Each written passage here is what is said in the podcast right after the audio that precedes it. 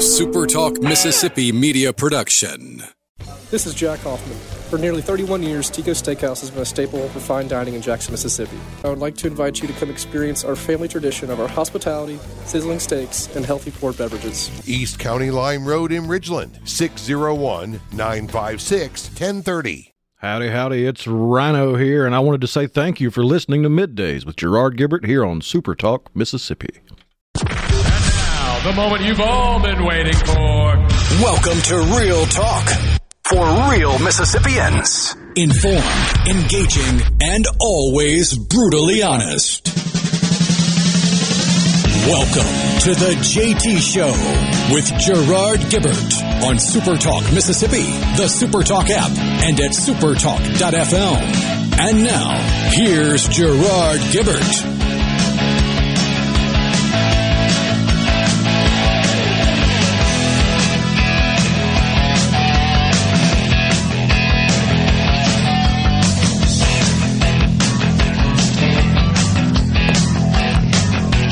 Morning, everyone, and welcome to the JT Show, Super Talk Mississippi. Gerard and Rhino guiding you through the middle of your day with facts, fodder, and fine music.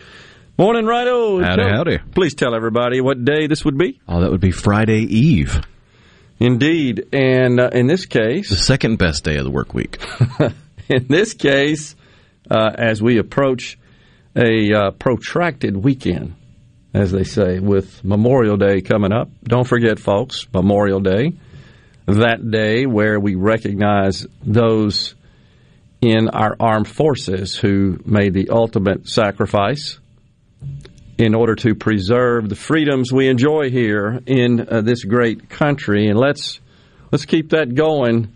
Uh, that freedom deal it is, uh, man. Every day it just seems like they are being chipped away at, and it is quite concerning. But we're going to keep on talking about it and doing our little part here uh, to focus on just how valuable those freedoms are, and and how we've just got to make sure our voice is heard and do everything we can to keep it that way. It is unique on the planet. It is what made this country the great one that it is, and I, I dismiss the idea promoted by so many so many on the left that this country is inherently evil and wicked and and uh, just a bad place. I do not accept that whatsoever, and we're going to continue to voice our opposition to that line of thinking and uh, counter it with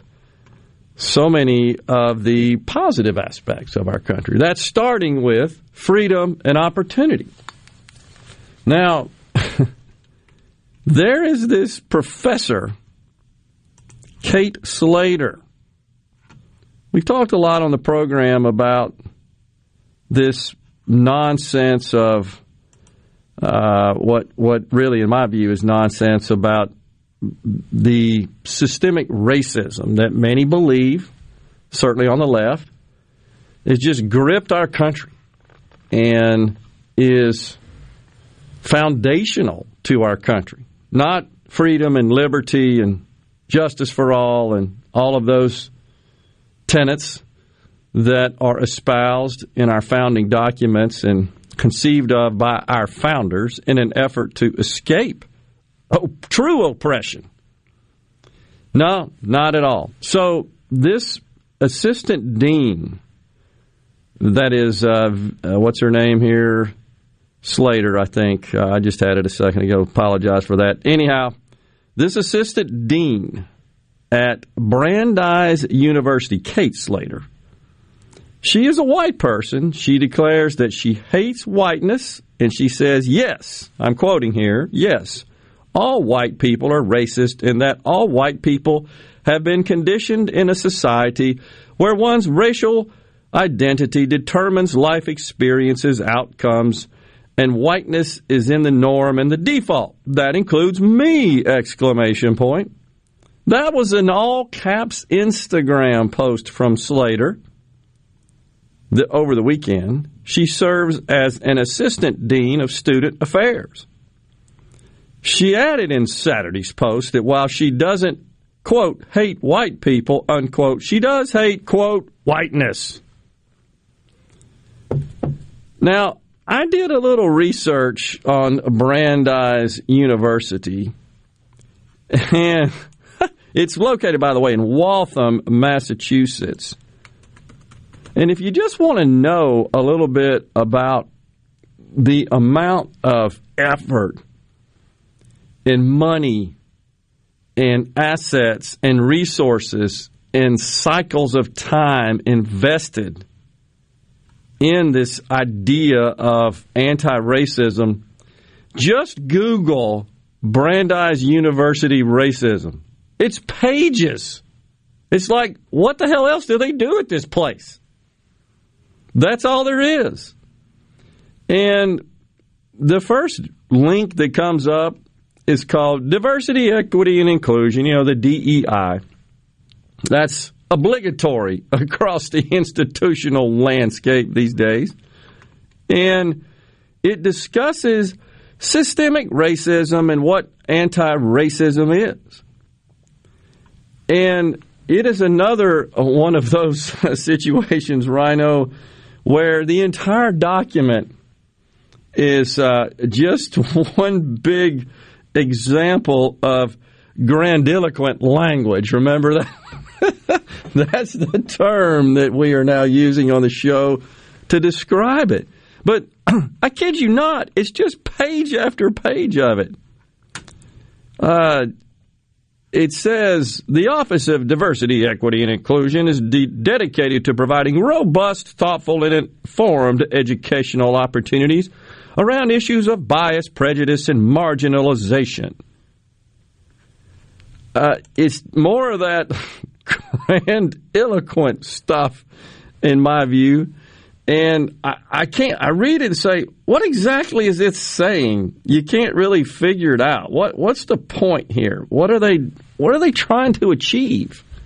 And that's what I. And there's this whole draft university anti-racism plan, and it's there are is it an, an introduction, a proposal, and then appendixes A through K. How many do you need? I'm serious. it's just one after another. And of course, this was all drafted, I believe, and implemented last year. And it I'm says, pretty sure this was an assignment at least a year or two ago, and somebody quote unquote went above and beyond, and then they just decided, well, let's let's see what we can run with with this. It it really is just because it, it's that long with that many appendices. That sounds like somebody trying to make out a, a research paper and trying to stretch it out to what is required. it's the I've got, I've got to have ten in the bibliography at least. So yeah, it's the it's the um, back to school Rodney Dangerfield. It's based on how much it weighs, right? The size and the weight of the document. But when thinking, this is from the document, when thinking about ways to address systemic racism, the Brandeis Office of Diversity, Equity, and Inclusion suggests a process where campus leaders and community members foreground to foreground. Who uses that as a way to foreground? That's it's like they went and searched for something different in terms of a word to use. Two basic ideas. One, while preventing interpersonal racist encounters is important to stop racist behaviors, addressing, addressing systemic racism is primarily about attempting to address the impersonal effects of structural inequity within society and on campus. And number two, systems thinking will require an intentionally distinct focus on diversity, equity, and inclusion as separate areas for scrutiny and consideration. That's some of that grandiloquent stuff. I have no idea what all that means. I mean, what, what, uh, like when you walk out of that, what, after studying that and participating in whatever that is, what action do you take at that point? It, can't we just accept that in God's eyes we're all. Do we have a chalkboard humans? around here? we could try to diagram that sentence. and of course, it does have four bullet points. I'm not going to read them all. It will bore the heck out of everybody. It's more of that grandiloquent language stuff. But, of course, the primary, the top bullet point, law enforcement. We must undertake a process to completely reimagine, here we go again, policing at Brandeis, including the consideration of when, where, or whether officers would be armed on campus. I got an idea. Just do away with security, security guards, security cameras, locks on dorm rooms. Just kumbaya up there at the college. See what happens. it's just crazy. I mean, I, I just don't get it. uh, develop admissions and hiring goals across the university, including senior levels for the next five years by major unit, division, or school. It, it's just, it's just incredible. Look, if racism is being practiced at this university, they got a problem and they need to fix it. I bet you it's not. I'm just going to go out on a limb here. I, I bet you this is one of those places where you're likely not to find it being practiced. Yet they have invested all this time, all this money, all these cycles in this effort. I don't know what the outcome they're looking for is. Break time here on the JT Show. We're coming back. Coming up today, by the way, at 1120, Russ Latino, president of Empower Mississippi. Stay with us. We'll be right back.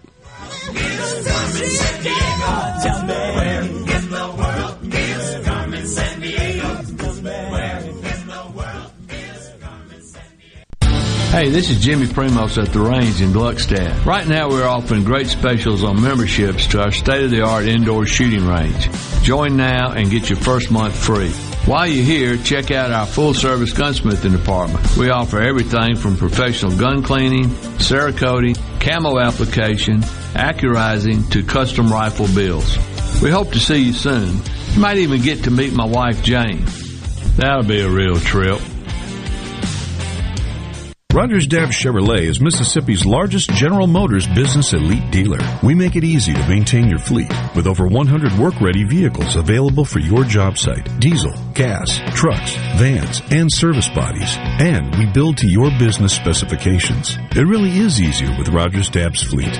Call the Rogers Dabbs Business Elite Fleet Team today at 866-671-4226 or visit us online at rogersdabbs.com. Rogers Dabbs Chevrolet. Find new roads. For all your glass needs, call Venable Glass Services. Glass Networks, they're going to try and steer you to use their own glass shop. Well, you could tell your insurance you want to use Venable Glass, and there'll be no additional cost to them to get the highest quality glass. Venable Glass is locally owned and operated, and they do windshield replacement and rock repair right there in their shops, or they'll even come to you in the Tri-County area for free. That's right, free mobile service. At Venable Glass, they also do frameless and frame shower doors, mirrors cut to size and installed, picture frame glass, table and desktops, insulated glass, plexiglass, commercial storefronts and doors, and heavy equipment glass. Venable Glass, they'll come out give you a free estimate. They want to work hard for your business. Venable Glass, open Monday through Friday, 8 to 5, and on Saturday, 8 to noon. Hey, there's two locations too, in Ridgeland at 660 Highway 51 North and Brandon at 209 Woodgate Drive South in Crossgates. Check them out on the web at www.venableglass.com. Remember, for all your glass needs, call Venable Glass Services, 601 605 4443.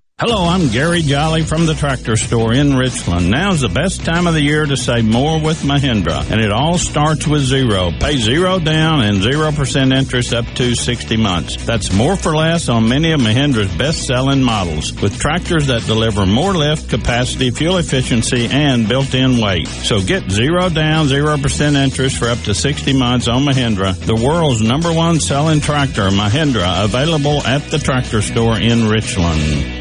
I'm Dr. Baker, an ER physician. If you're having leg pain, swelling, or redness, but haven't talked to your doctor yet, don't wait. This could be deep vein thrombosis, a blood clot which could travel to your lungs and lead to a pulmonary embolism, which could cause chest pain or discomfort or difficulty breathing and be deadly.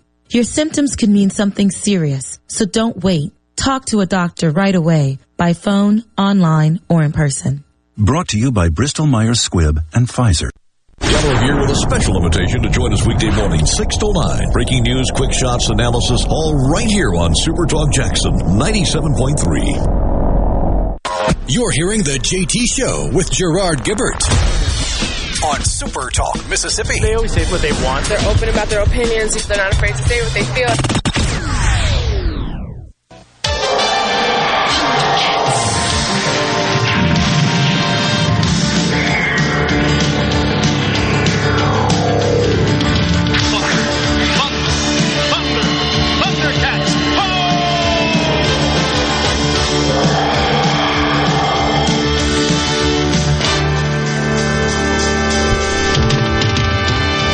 Obligatory Thundercats here on TV Team Show Thursday. Rhino spinning those tunes right on cue. And don't forget, uh, tomorrow we will be remote.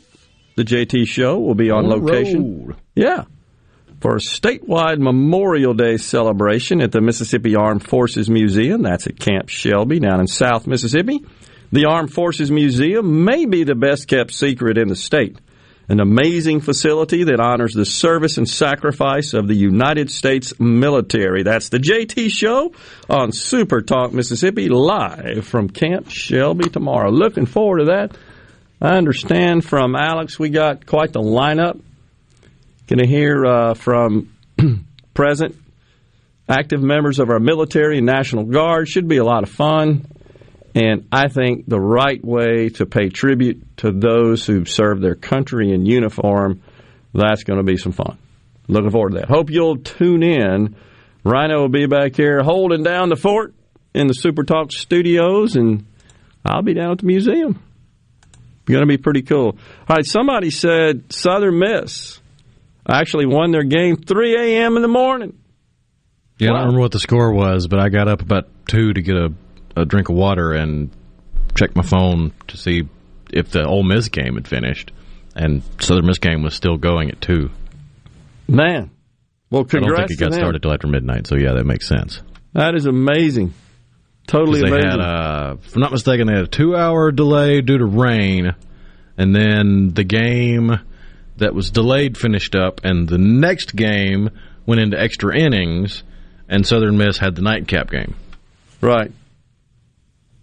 Well, so if you were a baseball fan of the Magnolia State yesterday, I hope you had a nap. Yeah, exactly. Because see, it's like seven twenty-four. Baseball, right? Man, incredible! Congratulations to them, though. Uh, let's see, Michael the mailman here. What is the racial makeup of Brandeis University? I'll bet it's the height of hypocrisy compared to Mississippi. Yeah, you know, he makes a good point. We talked about this yesterday, specifically in Portland, Oregon, which is considered the whitest city in the nation. And the crazy critical race theory indoctrination they have going on across the school districts, three major school districts in the Portland metro area. Uh, Lindard, I think that's the, the correct pronunciation, Beaverton, and then the Portland School District. And yesterday, you remember the data we shared: fifty, what's fifty nine thousand, I think, total population. I think it's Beaverton, and a, and a total of six hundred and change black people in the whole town. And so, I just opined and theorized that they probably have some schools in the district that are one hundred percent white, yet they have arguably the most intense CRT indoctrination program going. Even and what they're doing is they're sowing discourse and hatred in our children at very young ages. And it's like this Brandeis University assistant dean who says, "Look, just get over it. If you're born as a white person based on your skin color, you are inherently racist. Get over it." Am I the only one that finds that just deeply un-American? It's terrible. To, to, ba- to base your your ideology of someone else, to base your perception of someone else, to base how you treat someone else based on something they had no control over and how they were born reeks to me of the aristocracy that we tried to get rid of by forming a free country.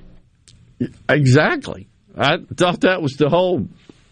I mean, whole- under the aristocratic ideologies, you you were born into certain parts of society, and you there was no upward mobility. Man, this stuff's going on everywhere. I'm telling you. There's a uh, report yesterday that uh, I viewed. See if I can find it. Anyhow, it's about Lockheed. You know who those guys are. They make airplanes and stuff.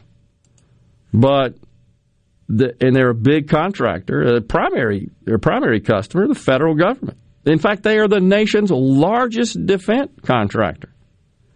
They required their white male executives to attend a three day diversity training program aimed at, here's one of those grandiloquent words, deconstructing. I could be just fine if I never heard dismantle, deconstruct, and reimagine in my life again.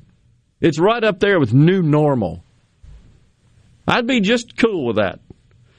They sent them to a program aimed at deconstructing. Wait, who sent who?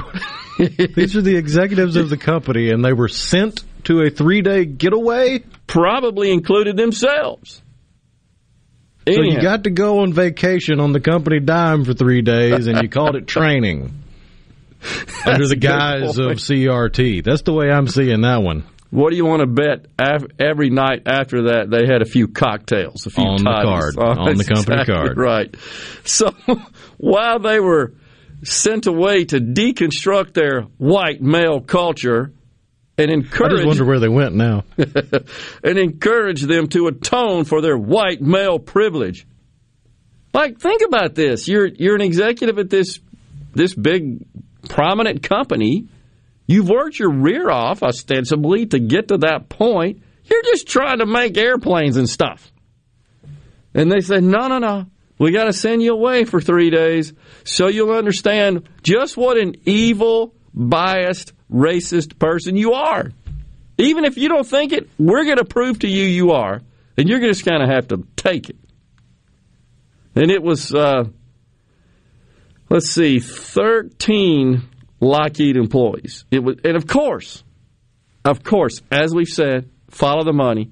It was a consulting firm, diversity consulting firm, White Men as Full Diversity Partners. That's the name of the firm.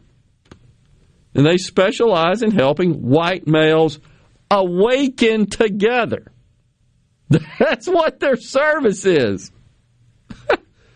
These were all senior leaders in the company, including this individual called Aaron Huckabee. He's the director of global supply chain operations, and retired Air Force Lieutenant Colonel David Starr. He's the director of the Hercules C 130 military transport program. And other retired generals and officers from the U.S. military. That's typical for many of them to then join the ranks of, of uh, Lockheed and other defense contractors. But at the beginning of the program, these trainers that they're paying a gazillion dollars to led a free association exercise. What the hell's that? And they asked the Lockheed employees to list connotations of the term white men. Imagine you go to work and they say, hey, come over here for three days and give us your connotations of white men. The trainers wrote down old, racist, privileged, anti woman, angry, Aryan nation, KKK, founding fathers, guns, guilty, and can't jump. According to the participants, these perceptions have led to assumptions about white men and I hope diversity. the can't jump at least got a laugh. well, that's why I laughed. it's it's incredible. I mean, it, I can't even I can't wrap my head around it. I just it- did some digging. Apparently, they didn't get to go have mai tais. It was all over Zoom. Oh, okay. Okay. My bad. I got you. So, looking at some of these other terms that these trainers consider rooted in white supremacy, how about this? Leadership, work ethic, Good old boys network. Provider, don't listen, executive, independent, self reliant, and guns. The old reliable guns. Oh, I got no chance. You know what else is on that list? Golf.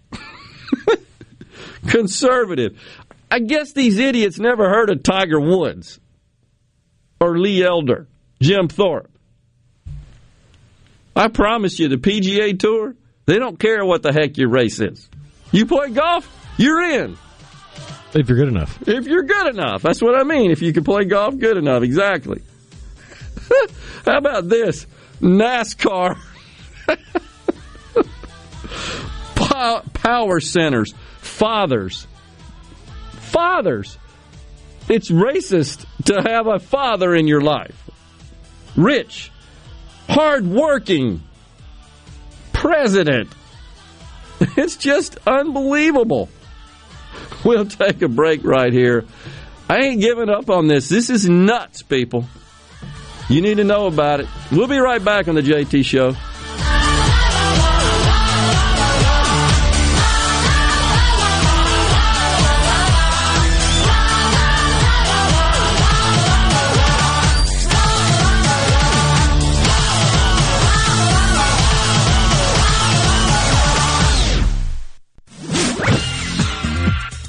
From the SeabrookPaint.com Weather Center, I'm Bob Sullender. For all your paint and coating needs, go to SeabrookPaint.com. Today, mostly sunny skies, high near 90 degrees. Tonight, partly cloudy, low around 71. 60% chance of showers and thunderstorms for Friday, high near 88. And for your Saturday, a 20% chance of showers, mostly sunny, high near 80 degrees.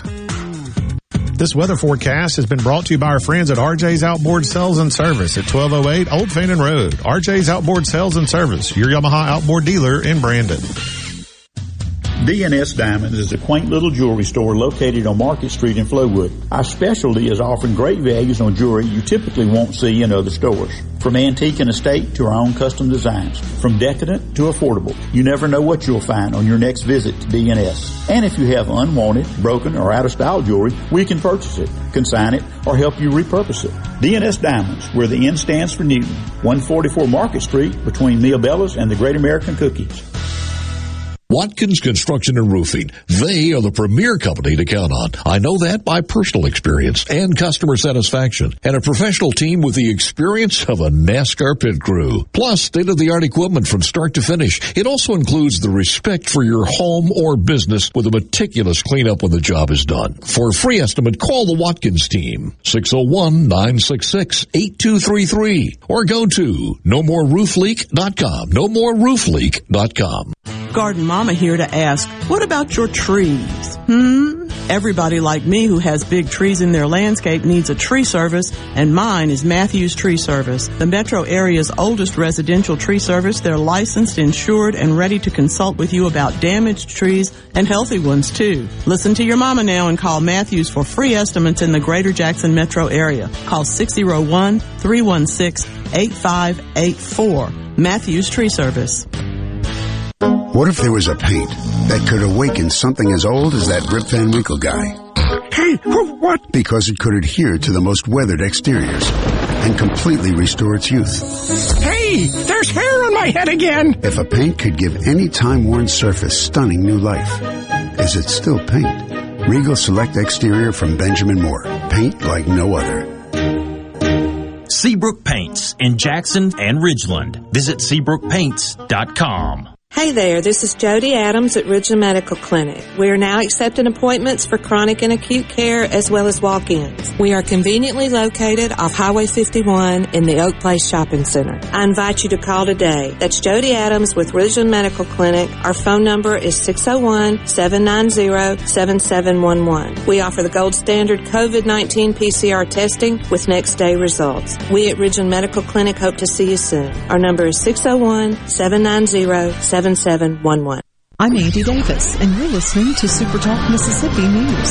Secretary of State Michael Watson announced his office will not appeal the Supreme Court's ruling that Initiative 65 was improperly placed on the ballot in November. The ruling impacts all initiatives which have been filed, but Watson said there is a simple fix. To change the one fifth wording in the Constitution to pro rata share per congressional district is the quickest fix. That way, you know, if we go back to five districts or if we got six or if we went down to three, it wouldn't matter because you would have a pro rata of the shares uh, of signatures in each of the districts. Watson said a larger discussion is needed to possibly retool the entire initiative process. And before Initiative 65 was struck down by the Supreme Court, some municipalities were already expressing concerns about limitations on zoning. Speaker of the House, Philip Gunn. I don't know how much they are against medical marijuana. They were, however, wanting the ability to control where the shops were set up. And under 65, they were handcuffed. I'm Andy Davis.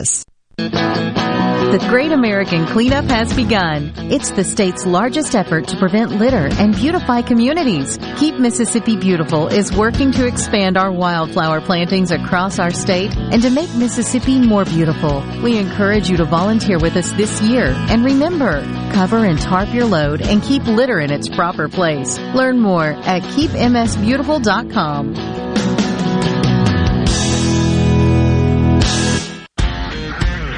Is your business or home protected from power outages?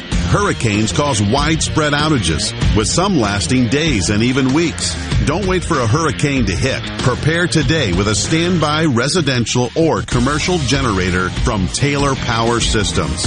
Give yourself an advantage over power outages with a Taylor Power standby generator. Give us a call today at 601 922 4444.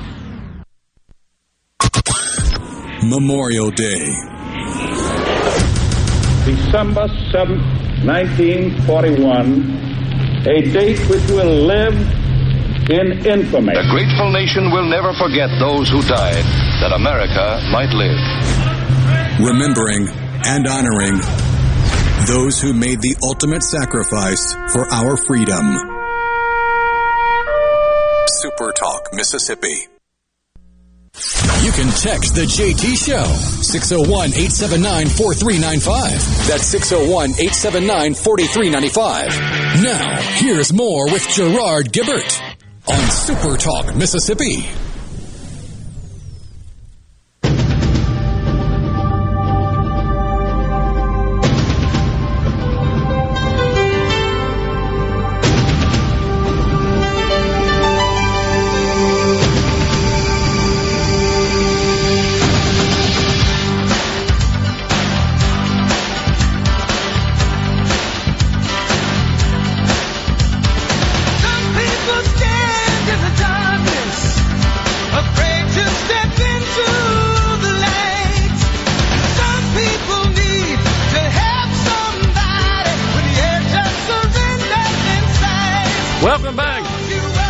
JT Show, Super Talk Mississippi, Gerard and Rhino on this. Friday Eve. All right, got a few texts rolling in here on the uh, C Spire text line. This is totally against MLK's dream speech, M and Myrtle. Yeah, I agree, and we've said that many times. We totally agree. I, I don't think that Martin Luther King, arguably the most prolific civil rights figure, certainly had more impact, I believe, than anybody else in the history of this country. I don't think he would approve of this stuff. I don't think he suggested let's go take this this whole demographic of people and just stereotype and profile uh, them, which is what all this stuff's doing. It's it's just crazy, and I think all it's doing is fomenting more hate, more division, more segregation. Really crazy. Uh, Joe South of Meridian says it sounds like racist gobbledygook. Oh, here's a term used in a company where I work: destructive creation. Oh, geez, more grandiloquent language. oh man. Unless you work in demolition, in which case destructive creation would be beneficial. That's right. Yeah, that's right. Uh, I disagree with the get over it part of what you said. By the way, I didn't say it. I was just this rusty from Greenville repeating. There, there is a tape of one of these instructors, and it's at Loy, the Loyola Prep School, not to be confused with Loyola University. There's a Loyola Prep School. It's a a, a very prestigious private, I think K through 12 school in suburban Chicago. It's I want to say Saturday Night Live uh, actor, comedic, comedic actor Bill Murray attended it, etc. But anyhow, they they're fully woke, and they had an instructor come in, and she's the one that said, "You're all racist. Get over it." Anyhow, the correct message is you owe to get over it. You need to be put put it behind you. You can't do that when you are constantly being beat over the head with it. That uh, from Rusty from Greenville. I, I agree, Rusty, that more they continue to call attention to it, I think the more divisive it is. I think I just don't buy this idea that that the majority of people in this country just see others that aren't like them as inferior. That to me is the essence of racism. I don't buy it. I, and I would argue, as I have many times before on the show, that we have more racial harmony in this state, in the state of Mississippi, than any other state. Because unlike Portland, we don't have a 99 to 1% composition of our population. Yet they're the ones all entrenched in that stuff. So it's disturbing. There is a an article written recently in the, the New York Times, believe it or not, about kind of an inside look at Joe Biden and his demeanor. And the title of the article, article is Beneath Joe Biden's Folksy Demeanor, a Short Fuse and an Obsession with Details. Folksy. He's so folksy. and he says that uh, aides say he demands hours of debate from scores of policy experts. I just got this feeling that the majority of those experts are all pretty much on the same side of the ledger with respect to philosophy and ideology of government.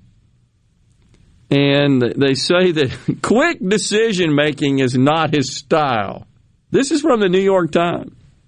His reputation as a plain speaking politician hides a more complicated truth. Before making up his mind, the president demands hours of detail laden debate from scores of experts, taking everyone around him on what some in the West Wing refer to as his Socratic journey before arriving at the conclusion. Unbelievable. the writer goes on to say journalists might want to wipe their nose. Exactly. The writer goes on to say he will often snap he snaps. Uh, anyhow, it says he has a short fuse, obsessed with getting the details right. Heck, he never gets them right. Sometimes to a fault, including when he angered allies and adversaries alike by repeatedly delaying a decision on whether or not to allow more refugees into the country. Hmm. How about that? They say he is unwilling or unable to skip this routine. He has a, a, a very dogmatic daily routine, apparently. He needs time to process the material so that he feels comfortable selling it to the public. Is he selling it? These are the very same people that were outraged over the amount of Diet Coke and ice cream Donald Trump was taking. That's true. They say he arrives in the Oval Office for a series of scheduled meetings around 9:30 a.m. After exercising and making the short stroll from the residence, often flanked by his German shepherds, Champ and Major. One of them was sent away, right? Detained and returned. For sensitivity training. oh my god! And then they brought in a cat. You've got two dogs, one of which That's has had a problem with attacking, and then you bring in a cat it's about par for the course for the Democrat mind and their logic. Unbelievable. He never erupts into fits of rage the way President Donald J. Trump did. Of course, they've got to get that dig in there. And the current president rarely exhibits the smoldering anger of, or sense of deep disappointment that advisors to Mr. Obama became familiar with. I bet he could raise some hell. uh, several people familiar with the president's decision making style said Biden was quick to cut off conversation. you become hyper prepared, said Dylan Loewe, a former speechwriter for Mr. Biden. I've got to answer every conceivable question. That's because he doesn't know anything. Anyhow, that's kind of interesting, isn't it? The uh, this account, and it's long. I mean, it, I'm not going to go through any more of it. It's just crazy long. This account of what a day in the life of the president is like. You still got to wonder where is he? We thought he was moderate. Remember, we were we were all told moderate. We got to elect him because he's moderate and he knows how to reach out across the aisle and he can unite us and bring us together and all that hogwash. But yet, a recent poll of a thousand and three registered voters, Joe Biden on the issues. Now, this is this is true. This is that this is a Fox News poll, but nonetheless, in December, forty-two percent said on the issues he was about right. It's a Fox News poll, registered voters. In December, that has declined to 36%, a 6% drop. 40% in December uh, said, uh, excuse me, 40% now say he's about right. 46% now say he's too liberal. 46%. So he went from 36% in December being too liberal, saying he's too liberal, to 46% now saying he's too liberal, a 10% drop in five months. 10%. Well, all it took is for him to get in office and start wielding the carnage of left wing executive orders. Speaking of left wing, are you folks worried about inflation? You been to the store lately? Stuff is expensive, more expensive. Is there anything you're seeing out there asking this of our audience where the price has gone down, or let's just say stay the same? I'm talking about general categories. Seems to me like the price of everything is up. Inflation. Now, the Fed says not to worry, it's transitory. Transitory, by the way, when they say that word, they basically mean it's short term, short lived, temporary, not permanent. You think the price of stuff is going to go down after whatever this transitory period is? And one of the key drivers, it's now been revealed, no pun intended, drivers, can't get enough drivers to haul stuff around. And that is causing a problem.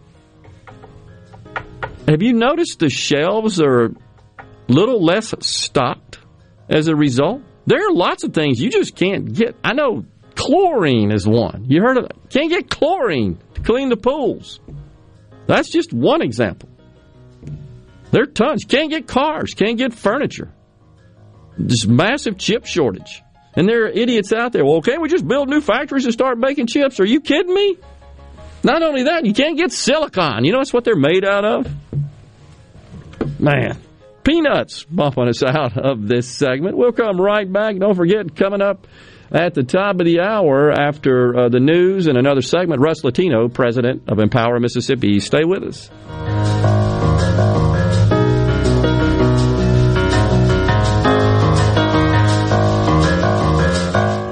This is JT. If you're like me, you like to deal with local people. Majestic Metals was founded in Mississippi in 1954 and they're headquartered in Gluckstadt. For complete metal building systems and steel roofing and siding, call the hometown folks 1-800-647-8540 or on the web majesticmetalsinc.com. I wish there was a place where we could sample wines before we buy. There is. Colony Bistro and Wine Bar just opened right next door to Colony Wine Market in Madison. They have 32 wines by the glass, wine flights, and the food is terrific. Yes. Get your purse, sweetie. I'm Rex Baker with Gateway Rescue Mission. People are angry these days, but you don't have to be. Let's get 2021 started right because somebody out there needs your help.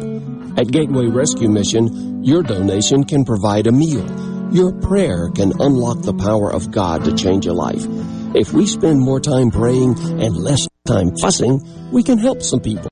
Go to gatewaymission.org, make a donation, and help change your life today. With a single handshake, John Ravenstein buys millions in diamonds, and that's the buying power it takes to be Mississippi's direct diamond importer. You see, we sell so many diamonds, the finest diamond cutters from around the world come to us. He's got the million dollar handshake. I'm John. And I'm Rachel Ravenstein. That's why here at Juniker Jewelry, you'll shop from 10 times the loose diamonds you'll find in average jewelry stores. Because finding just the right diamond at the right price, the perfect diamond for her, is what Juniker Jewelry is all about. Best of all, we guarantee the lowest price in the state. We even have 12 months interest free financing for qualified buyers. So when you're ready, we're ready at Mississippi's direct diamond importer. And I want to shake your hand. And make her the happiest girl in the world. Juniker Jewelry Company, Mississippi's direct diamond importer. From anywhere in Mississippi, we're at 1485 Highland Colony Parkway, just south of 463 in Madison, and junikerjewelry.com. This is the opening agri market report. The open of the New York Cotton Exchange, July cotton was down 59 to 81.85. December cotton was down 51 to 82.72. The open of the Chicago Board of Trade, July soybeans were up 16 cents to 15.19 and a half per bushel. August soybeans were up 17 and a half to 14.70 and a half per bushel. July corn was up 23 and a quarter to 647 and three quarters per bushel. September corn was up 18 and three to 566 per bushel. At the Mercantile, August live cattle was down a nickel to 119.27. October live cattle was down 17 to 123.90. August feeders down 212 to 153.07. September feeders down 217 to 154.92. And at this hour, the Dow Jones is up 201 points, 34,524. I'm Dixon Williams. That's the Super Talk Mississippi Agri News Network.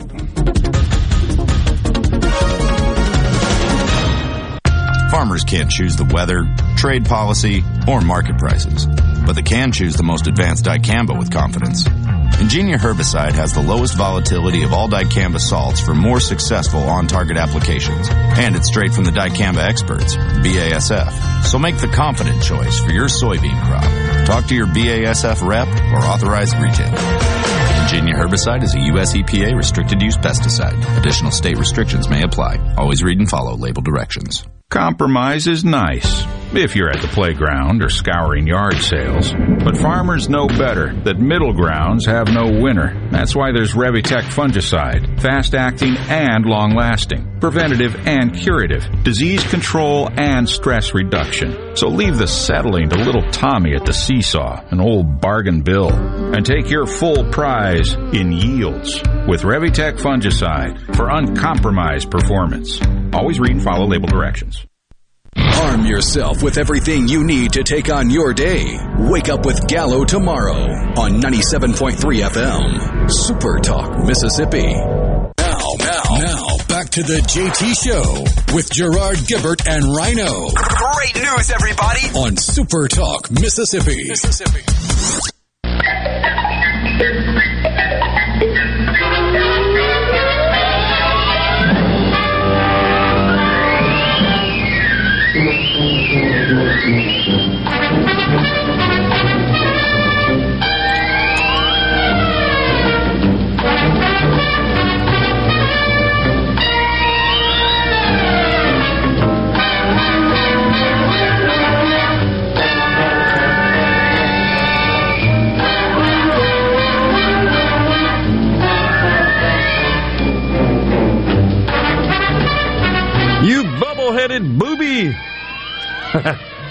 that would, of course, be the great Dr. Smith from Lost in Space. Remember, I had you look up one day. There's a whole list of them on a wiki somewhere. That was pretty dang creative. All that stuff. Bubble, was always he hated the robot, and the robot just had zero reaction to. oh my gosh, the robot's like a dog. It would protect. Even Dr. Smith frequently saved his life from those bloodthirsty aliens when they were lost in space. Never fear, Smith is here. Silence, you ninny! Those were it was great. It was a great, great series. It didn't last very long because we were all so enthralled with space and space exploration. That was during that era, right? The 60s. Spare me your ponderous platitudes. You know, I, I told you before, he looks just like Harry Reid, the old senator from Nevada. There is a more than passing resemblance. I used to call him Harry Dr. Smith from Lost in Space Reid. he looks just like him. Really does. Man, he was uh, he was actually quite the accomplished actor. The guy who played I don't know his his real name, Dr. Smith, but he, he was awesome. I uh, enjoyed that show. That's that's a good one. So he, he was you know, why can't Dr. we? Dr. Smith was portrayed by Jonathan Harris. But wasn't he like a Shakespearean or Broadway? I mean, he had some acting history beyond just that television series. Yeah, he uh, supposedly got his start by doctoring up a fake resume at the age of 24, trying out for a traveling acting company and getting in. How about that? Okay. Well, of course, what he was known for, the quotes, the writers, was alliteration, such as, you cantankerous, cold hearted clump. This is a great one. You clod like collection of condensers. oh, man, it's so good. Andy and Jackson says, and that does not compute. That's right. That's what the robot used to do. He would be flailing his arms. That's not compute. You deplorable dunderhead. You got to have a little fun. Losses. You shouldn't have played it. You got me stuck on Dr. Smith now. oh, geez. A lot of fun. Apparently, he played the Bulmanian ambassador in a Get Smart episode titled How Green Was My Valet. Didn't know that. I wonder if they had a conversation under the cone of silence. Chief, we got to lower the cone of silence. oh, man. They don't make shows like that anymore, do they? Unfortunately. Look, that's why these MeTV and FETV and, and those channels that pretty much feature nothing but the old classic TV series, they're popular. They're good. Just good, wholesome entertainment without all the junk. I don't know. Without all the social messaging in it. Chris and Tupelo says routine, referring to our president, Joe Biden, is very important for people with early dementia. Hmm. Didn't know that. You know, I don't want anybody. It's reassuring when you have mental lapses to have a routine to fall back on. No, okay. I, I would. It also seems weird to me. It's it seems like a lack of confidence when you're to the point of badgering and pestering people, as the article uh, suggests. Those around you for details and information. It's it's I don't know. It looks like you're just unsure, and he does appear to be unsure. It's like when words come out of his mouth He's just literally reading words and almost acting so as to give them some emphasis in delivery without really understanding the underlying meaning of what the heck he's saying. That's just my opinion, and that's my observation. Other I mean, to his credit, he's been a politician for how many decades now, and he has built up quite the repertoire of political nonsense, time filling words. Good point. Good point. He's got a lot of those two, three second little sayings. He can just tag one after another after another. And eventually he gets lost in it and it sounds like rambling, but for the first 15 seconds it seems coherent.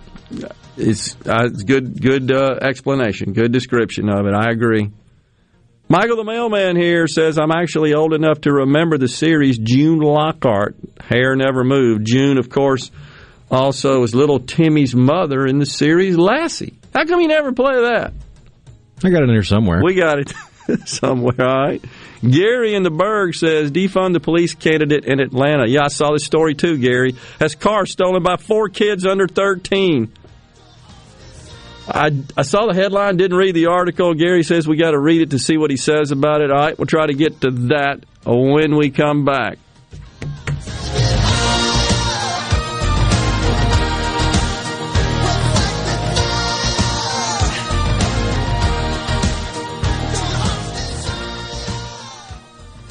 Home for Ole Miss sports. WFMN Flora Jackson. Super Talk Mississippi. Powered by your tree professionals at Barone's Tree Pros. 601 345 8090.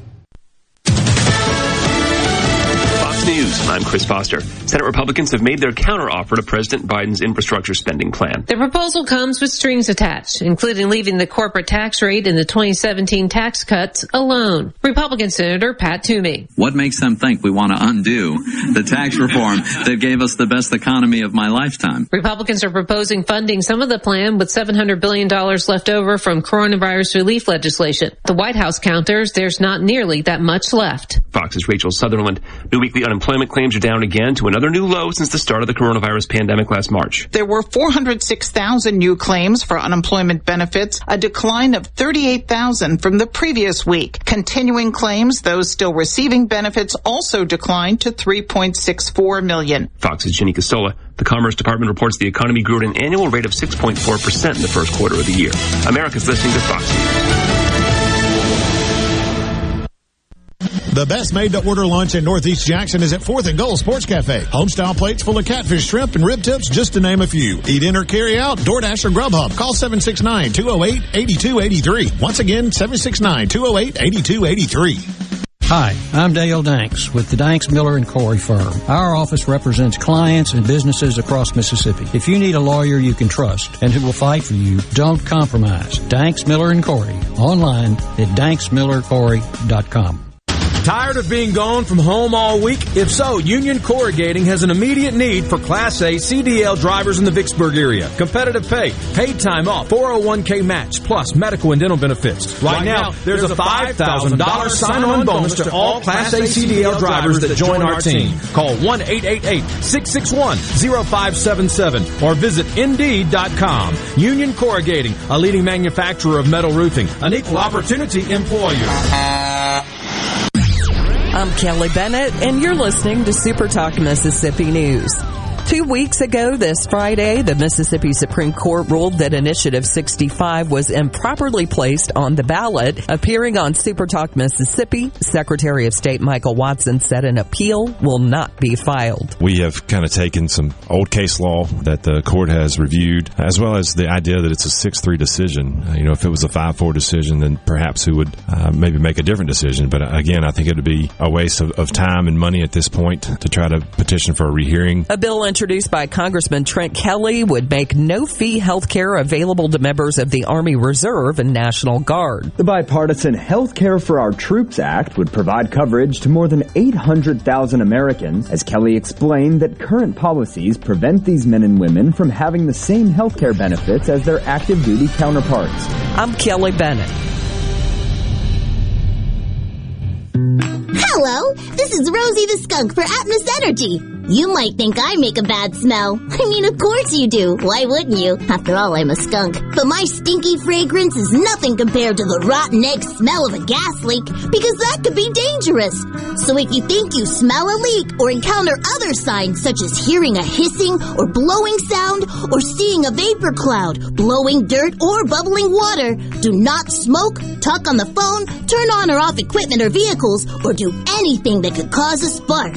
Leave the area immediately. Then call 911 and Atmos Energy. Atmos Energy will send a trained technician to investigate the situation.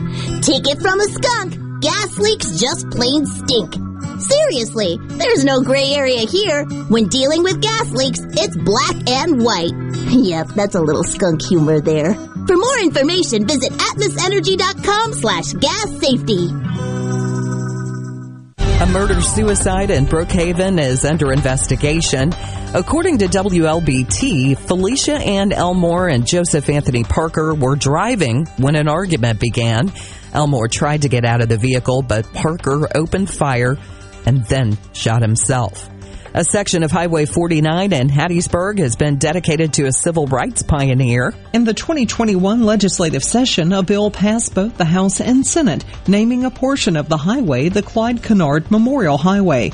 It begins at the intersection of Highway 49 and Hardy Street and extends one mile north. Kennard was instrumental in the desegregation of higher education in Mississippi. The Ole Miss women's golf team has brought a national championship back to the state with a 4-1 victory victory over Oklahoma State, the Rebels captured the school's first national championship since 1962 and the first women's national title in Ole Miss history. I'm Kelly Bennett. Bad internet is bad for business. We've all been there. Lagging video chats, slow downloads. Oh, come on. It's just not a good look. Instead, call C Spire Business. Our local experts deliver gigabit speeds backed by thousands of miles of fiber for the fastest, most reliable internet around. Period. No excuses, no apologies. Just fiber fast internet that works. C Spire Business. See how our fiber solutions can help power your success at cspirebusiness.com. Catfish farming has always been a passion for me. I was raised up on a catfish farm. I was born into it. But the only thing I love more than catfish farming is my children and my family. I'm Will Noble from Moorhead, Mississippi, and I'm proud to be the 2020 Mississippi Catfish Farmer of the Year. People all across America love to eat U.S. farm raised catfish, and I'm proud to be able to produce it right here in the Mississippi Delta.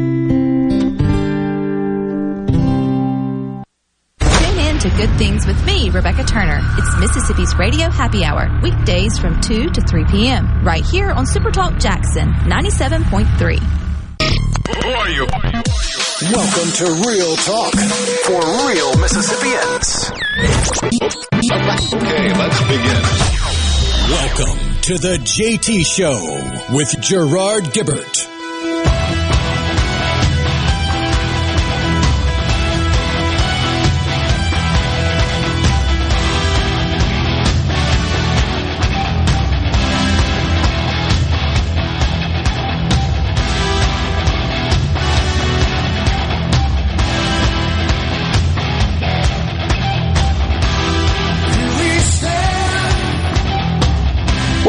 Back, everyone. The JT Show, Super Talk, Mississippi. Gerard and Rhino in the Super Talk studios on this. Friday Eve.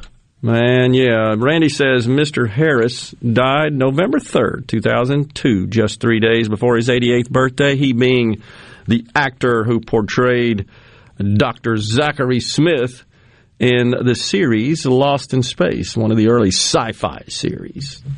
I think it started out black and white, and in uh, color television was starting to become more mainstream and affordable at some point during the series. But really good. Dr. Smith was John Harris, that Gary and the Gang in Gulfport. Appreciate that. Yep, Ken, great shows. I suggest an all 93 uh, you and all 93.5 shows mentioned there is a safe free prescription drop box in the lobby of McComb City Police Station. No paperwork, walk in, drop like a mailbox. All right, got it. You know, this uh, being Memorial Day, as we, of course, pay our respects to those in the armed forces who made the ultimate sacrifice to preserve our freedom, freedoms. I uh, got to share just a, a, quick story about one that is a little closer to home, and that would be my father in law, who did not die in service but I just wanted to. He, he, did pass away several years ago. He was in the United States Navy. Was a rear gunner on a torpedo bomber. If you're familiar with those little short, stocky torpedo bombers, they had a little turret you climbed into in the back with a machine gun, and that was, of course, to try to fend off uh, airborne attackers primarily. But he also so when I started dating my wife, I was fascinated, always have been, with military history, and in particular World War II, my, my father having served proudly, and my brother in the Vietnam War. But uh, nonetheless, I, I, wanted to learn more after my wife had shared that he had won the uh, Distinguished Flying Cross as a member of the Navy during World War II. And I wanted to know, I was just more about this story that involved the sinking – of the uh, Yamato. The Yamamoto. That's Y A M A T O. I think the admiral was Yamamoto. Maybe that's it. Yeah, I think the ship was. That's right. The battleship Yamato and Admiral yeah. Yamamoto. Yeah, but nonetheless, um, so Mr. Gill was uh, a member of the squadron that sank the so-called unsinkable Yamato, and many historians today theorized that had we not taken out that ship, it would have keep churning towards the mainland, and the outcome of the war would have been totally different. So this was pivotal, and if I'm not mistaken, and I could be wrong about this, uh, don't hold me to it. It was it was uh, steaming towards Midway to join in that in that uh, conflict, that battle, and it was thought that if it arrived, it would have been a different outcome. Anyhow, I I got I managed to get Mr. Gill to to talk about it one night, even though my wife at the I was dating her at the time, we were in college, said he's not going to talk about it, and I managed to get him to discuss it one night.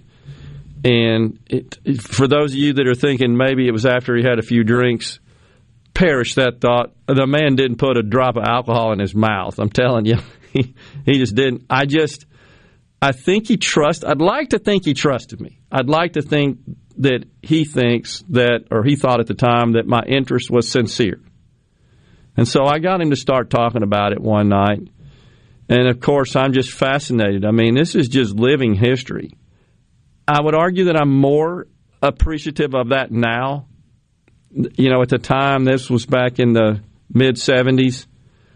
I, I don't know, and I was just a younger person. Today, I just, I don't know, my level of respect, let's just say, is intensified for what he went through. But nonetheless, he, he told a story in his words where they had a misfire of the torpedo. And he said that was common. They were these airplanes were new and they just had mechanical problems and it was common for just you be out in the middle middle of the sea en route to wherever the the uh, the mission was and they would go at the Yamato by the way every day and take pot shots at it. And I want to say that it had five layers of of uh, steel to comprise. Oh, it was huge. It was their biggest one. Yeah, and it was these five layers were thought to to make the ship virtually impenetrable and unsinkable, except uh, in the bow where it all came together.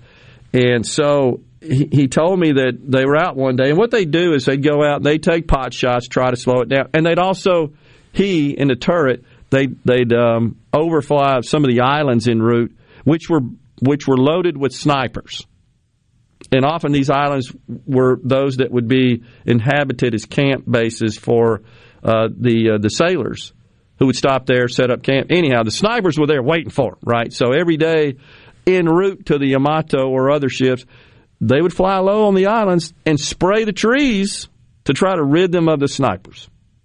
And uh, you could tell that still kind of affected him, you know, emotion, emotionally having to do that. But he said that one day this this uh, torpedo misfires, and the question was asked by the skipper to the crew, "What do you want to do?" He actually asked my father-in-law first. I'm looking at the, at the article, believe it or not, and he asked my father-in-law first and said, "What do you want to do?" And he said, "Hey, you're the skipper. You make the call." And they said, "Let's keep going." And um, and so at the time that they came upon it, they noticed a big flume of, of smoke coming from one of the stacks. And that would mean that there was an explosion in the engine room. And so the theory was that that misfired torpedo found the bow. Now, that would be divine intervention, in my view. It went right through there, and that's ultimately what caused it to sink. I think it had a crew of about 2,700, if I'm not mistaken, that all went down with that ship. And uh, Mr. Gill took photos of it. And I have those in my possession of that ship on fire as they left the area, departed the area. Just incredible. So he he told me that night, by the way, that when when he weighed in with the skipper and said, It's up to you, he said he honestly thought he wasn't going to make it. That he expected we're going to do everything we can to try to take this ship out but I, I'm I'm pretty much concluding that I'm not going to get out of this thing alive. Now, I don't know how old he was 19, 20, 21 years old, but it's true story. And uh, it's told by somebody who was there. And I am blessed and privileged for him to be my father in law. He passed away about 10 years ago. And, uh, and for him to share that story. Now, the medal, I'm sad to say, uh, was lost yeah, now that I'm thinking about it, it's about 20 years ago when he passed away. His Distinguished Flying Cross, which he like he kept all this stuff locked up. He didn't he didn't want to boast about it. He didn't he didn't want it. It's just the way it was. And I think a lot of those guys that came home from that, they just wanted to kind of forget it. We did our job. Let's get back. Let's get back to what we planned to do before we went off to serve our country, which is raise a family. And he said he even got interviewed as part of this thing. He says, I just want to go back and live the quiet life, you know, Biloxi, where he's from. But Katrina took out the house and the medal and um, his discharge papers and so forth. And so uh, I have uh, requested and have some folks working on that to try to restore that for my wife's purpose, uh, you know, as her father. So anyhow, I just want to share that story. Thought the the uh, the listeners might enjoy that, but that's a Biloxi a Biloxi boy right here in Mississippi that was involved in the sinking of the so-called unsinkable Yamato. It had 22 feet of armor plating. It's what they were briefed on. So they never really thought about sinking it, rather slowing it down. That was kind of the object. But when they saw that thing go, the plumes of smoke as they came up, just like explode in front of them, they knew, well, where the heck did that come from? And they just surmised it had to be the runaway torpedo. Special generation, was it not, of uh, people to which we should be so grateful, especially those who paid the ultimate sacrifice as we approach Memorial Day. Little digression there. I uh, hope you enjoyed that. Andy and Jackson said you were presented with a unique opportunity. Thanks for sharing. Thank you very much, uh, Andy. You're right. I am, and just was. If you can imagine, just through the years, just always marveled at that and what how incredible, how incredibly brave he and all, frankly, of our armed forces people are to go right in the middle of battle like that and thinking I'm not going to make it out alive, but I got to do this. Incredible. Can't I can't fathom being put in that situation. But thank you, Charlie Gill, for your service. And all those who paid the ultimate sacrifice, for sure. We'll take a break right here. When we come back, our friend Russ Latino, president of Empower Mississippi, joins us in the studio. We're going to talk a little bit about the ballot initiative process and lots of other stuff. Stay with us, folks.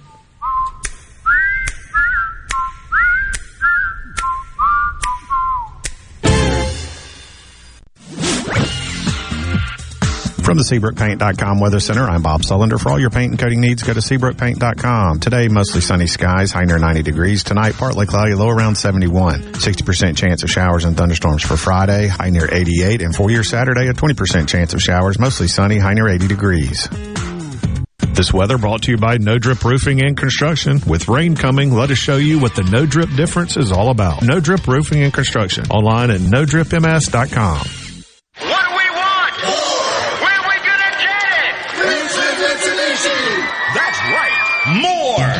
savings, more selection, more affordable payments, and more for your trade.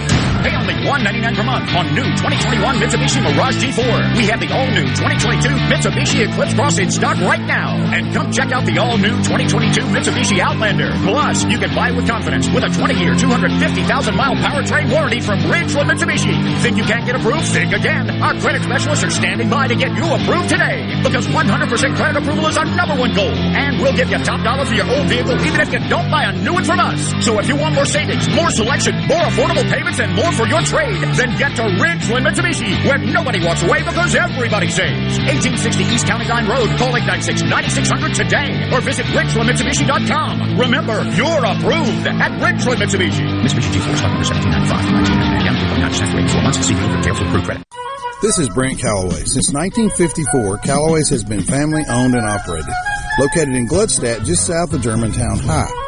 Callaway's has everything you need to make your yard and garden beautiful. From trees, shrubs, and color plants to bulk soils for delivery and pickup. Callaway's has special pricing on outdoor patio furniture with all the new 2021 collections in stock and arriving. Our farmer's market is open, full of fresh fruits, vegetables, and local honey, and the best tomatoes in town. Callaway's will have farm fresh produce seven days a week. Callaway's offers bulk soils for delivery and pickup. We also offer landscaping. Our designers, Clinton Streeter and Corey Castle, can design and install your landscape from a small job to a total transformation. Just give us a call to discuss your landscaping needs. Visit Callaway's in Gluckstadt on Calhoun Station Parkway, south of Germantown High. Callaway's is, Callaway's is everything for home and garden. That's what Callaway's is. Hi, this is Mark Shapley of MM Shapley Steakhouse. This past year, we were fortunate to see many new faces and reacquaint with old friends, and I believe I know why. Being from the Mississippi Delta, we learned how to entertain while creating a comfortable home environment, and that's MM Shapley's specialty. MM Shapley's is your place for award-winning steaks and homemade tamales. MM Shapley's, real, authentic, welcoming fine dining. For reservations, visit mmshapleys.com or call 601-957-8000. Richard Cross. Be sure to catch Sports Talk Mississippi, your new home for the best sports coverage right here in the Magnolia State. Every day from 3 until 6, right here on Super Talk Jackson 97.3. You're hearing The JT Show with Gerard Gibert. Now, here's more on Super Talk Mississippi.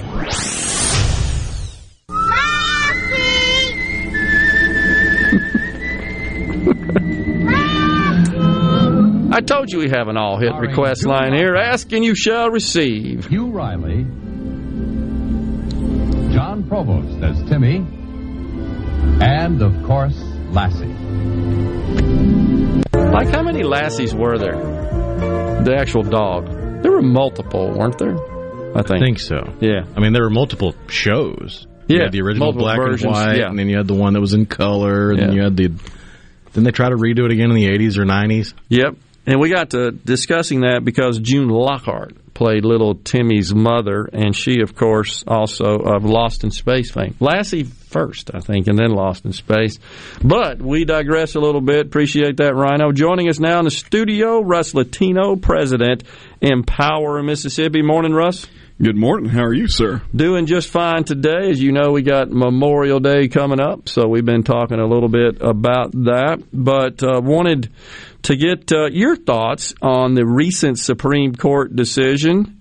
Uh, I think you'd be the fifth a lawyer we've had come opine on that.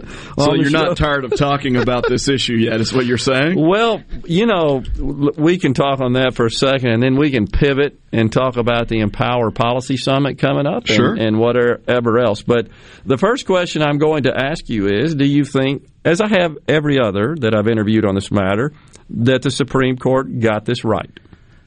I do not believe that the Supreme Court got it right, and I'm, I'm putting my lawyer hat on really to answer that question. I, I think effectively, when you look at what was put into the Constitution in 1992, which is when the ballot measure, citizen-led ballot measure process was included in the Constitution, it's very clear to me that what was intended was for there to be a opportunity for citizens to put on the ballot a potential constitutional amendment and that the authors of that process uh, as imperfect as they may have been did not envision that it would be a limited time opportunity you know, bye bye bye now. It was quite clear that what they intended was to create a process that would endure as long as the Mississippi Constitution uh, endured. And so we know exactly what they intended to do. Uh, and we know exactly how that was understood for 20 plus years, even after the redistricting occurred, uh, where we saw multiple uh, ballot measures be considered. We saw the legislature actually put forward alternatives to ballot measures, which they're allowed to do under that process in the Constitution. So that shows you that the legislature believed that it was an operative provision.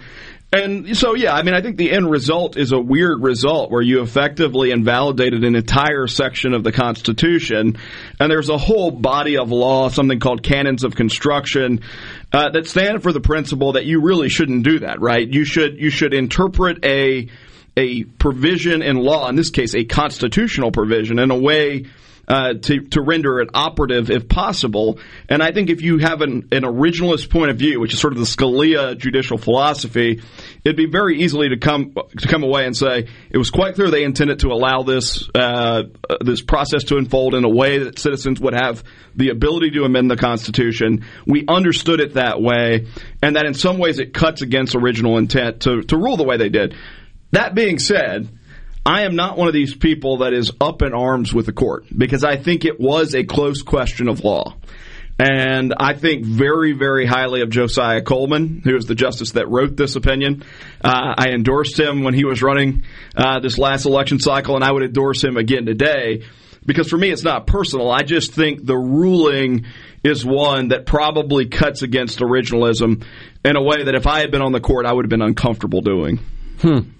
All right. Well, so that is a dissenting opinion with the other lawyers that we had on the show. But look, that's what the courts are for: is to sort out these complex, thorny issues like that. And and we as citizens, uh, we are bound to uh, abide by them, I guess, or, or I should just say, take the consequences. In this case, it invalidated the Mer- Medical Marijuana Initiative 65, which passed overwhelmingly at the ballot box. Yeah, and you know, truthfully, I, I disconnect it from the the ballot measure itself. I know a lot of politicians don't, right? There are a lot Agreed. of people who are politically motivated either to support or kill medical marijuana. I think what the court was looking at is, you know, is the process itself one that's operative? I would have come down on it differently, but the real, you know, the real consequence of it is not just medical marijuana. The real consequence of it is effectively that we no longer have the ability. Right. It is Don't have a ballot mathematically impossible uh, to now put a ballot measure forward. And, you know, people have sort of hemmed and hawed around the periphery on this question, but we've got two parts of our Constitution that were added to our Constitution under the same process. And so if, if it is not valid, if it is mathematically impossible uh, to use that, that section of the Constitution, then we've got two, two pieces of our Constitution right now that are invalid and at some point will face some challenge and be unenforceable. Yeah, and I, and I just also want to say that we've we've suggested on the show many times that before the court was not the matter of medical marijuana as a concept or the the uh, the initiative itself. What was before the court was the mechanism essentially by which the initiative got to the ballot and ultimately voted on and, and passed, at least from a ballot perspective. And the court can't consider beyond that, right? And that, I mean that's not what the lawsuit was about. It didn't say, "Hey, having a medical marijuana program is unconstitutional." That's not what the Well, pretext of the lawsuit was. this is where I would probably uh, draw a distinction with you a little bit. Okay. And that I think you're right in terms of the court's motivation. The court has to look at it and say, do we think this provision in the Constitution is operative or not? Okay. But I would say the motivation of some of the litigants was absolutely Oh, to, uh, no to, question. to destroy a medical question. marijuana program that the people otherwise voted for. Well, that kind of goes back to the intent of the ballot initiative process ver- versus the strict language and the and the um, signature collection aspect of that requirement of that. So, yeah, I, I agree. So the question is. What do you think they ought to do down there at the Capitol? What should the governor do? Should he call a special session to address both of these matters? We have what is right now uh, essentially a, a dead ballot initiative process, or or not one that would, uh, I guess, stand the test of a court if somebody wanted to protest it with a lawsuit. And then we got the issue of the citizens seem to favor having a medical marijuana program in the state. So what I would tell you is, again, I would disconnect those two things for me and, and from sort of an organizational perspective. So we're not engaged on medical marijuana. I would say, like as an outside observer looking at it, that quite clearly a large percentage of the population decided that they wanted medical marijuana as a program. And I suspect that at some level, the people that are serving in the legislature who recognize that they represent the will of those people in their districts are going to try and and accommodate the will of the people Yeah. uh, on that issue. I think the the bigger question is what to do now that there is no initiative process. So I would almost view medical marijuana as a foregone conclusion in some form or fashion, and there'll be lots of debate between stakeholders in that fight. We're not part of that. The bigger question is, do we give the people the ability to say, you know what, we actually disagree with what the legislature's doing, or we think the legislature is being inactive in a way that hurts the people, and so we want the ability to put something on the ballot. What what I would suggest is one, we have a representative form of government, and so I think it, it is quite literally a Republican form of government, right, where we elect people to represent our interest. That is good, and and I don't think that we should implement policies that, that result in mob rule, where we become California, where every other day there's a new initiative to consider. I do think it makes some sense, and I think this is very clearly the will of the people and a popular uh, viewpoint that there be some ability to to force an issue from the electorate. And so, what I would suggest is instead of a initiative process that amends the Constitution, you have an initiative process that effectively allows people to propose statute or policy. And, and it's an important distinction that a lot of listeners may not get, but the Constitution is really the rules of the game. It tells us what our rights are as citizens. It tells us the limits of government and the process of government. That's different than policymaking. And so one of the problems under the old ballot measure process was that we effectively were taking policy and sticking it in our Constitution. That's generally not a good idea because it doesn't allow for flexibility. What I would say here is if they're going to implement an initiative process, it should be an initiative process that allows for statutes. Uh, to be enacted as a policy provision. Um, and so that would be the distinction that I would draw. And then I would say two other quick things, Gerard. One, it should be set up in a way that you cannot propose a, a ballot measure that is contingent upon federal funding. So we shouldn't be able to say we're going to change the law and apply a higher standard of scrutiny from the public that is contingent upon what the federal government does, how they change funding formulas, whether or not they send money, because then we have given away essentially our representation. We have put into law something that is contingent upon something that folks we don't vote for decide in Washington D.C. Yeah. And so that would be one. The third would be that the burden to overturn it or to amend it should be much higher if people pass something like that into law. You just answered the next question I had for you, which is should we have a higher threshold essentially that would, uh, before the legislature could take hold of something passed at the ballot box by the people via direct democracy? And just say, "Oh no, we don't like that. We're taking it out." Of here. Yeah, it should be two thirds or three fourths or I- something I that, agree. that increases the burden. I agree. We got a break right here. We'll come right back. We've got Russ Latino, president of Empower Mississippi, in the studio. Stay with us.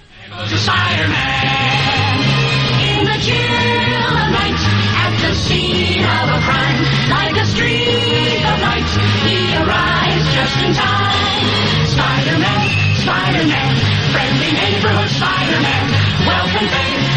ignored. Action is his reward to him. Life is a great big bang. Wherever there's a hang, you'll find a Spider-Man.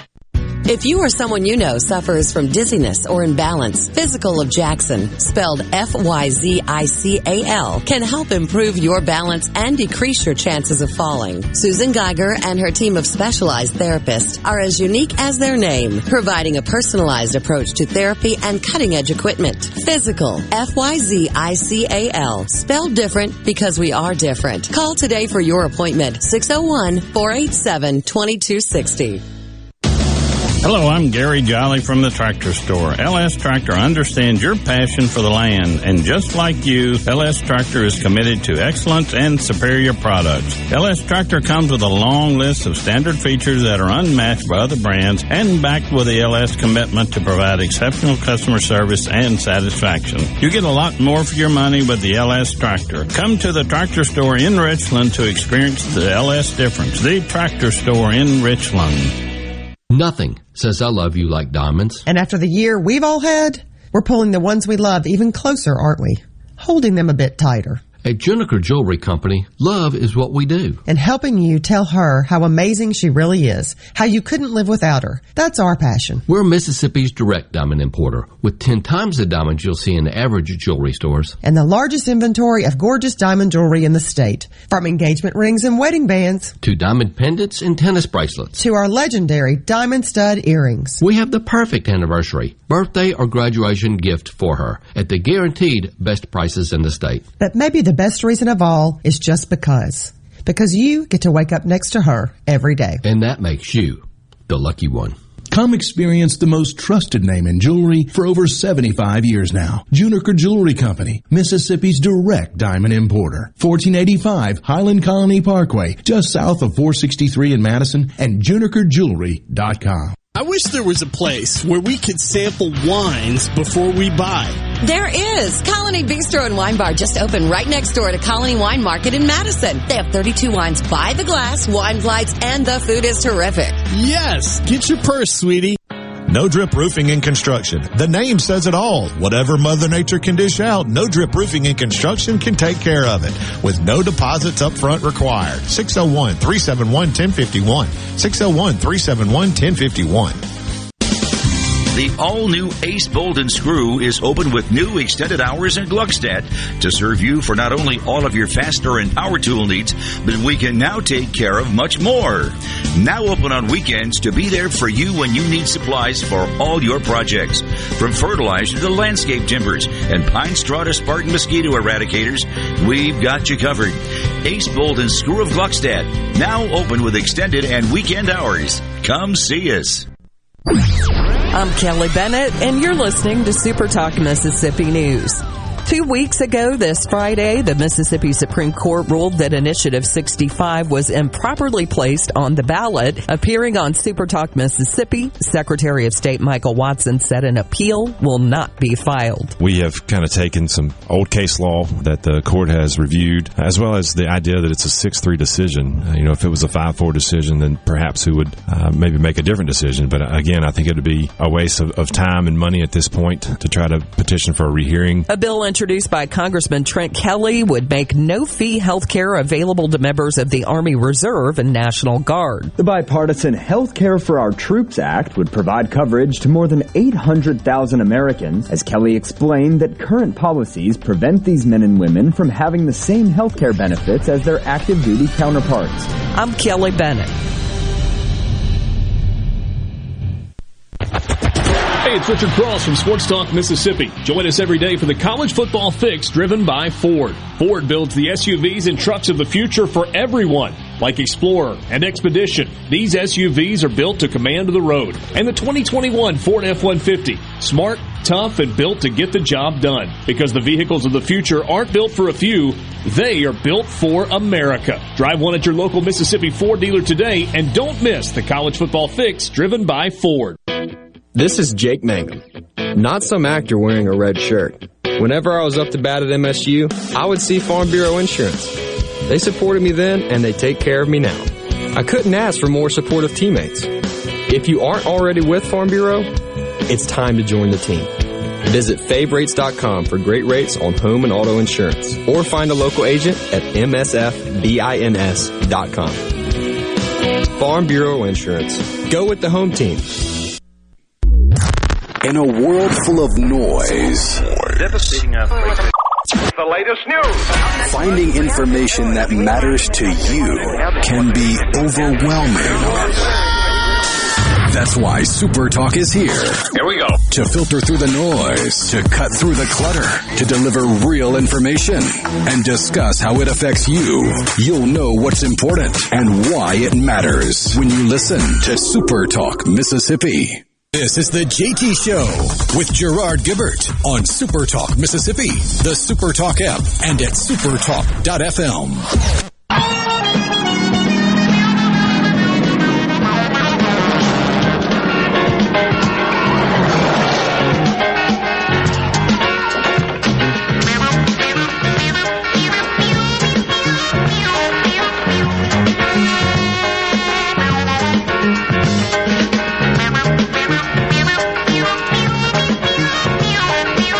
Starsky and Hutch.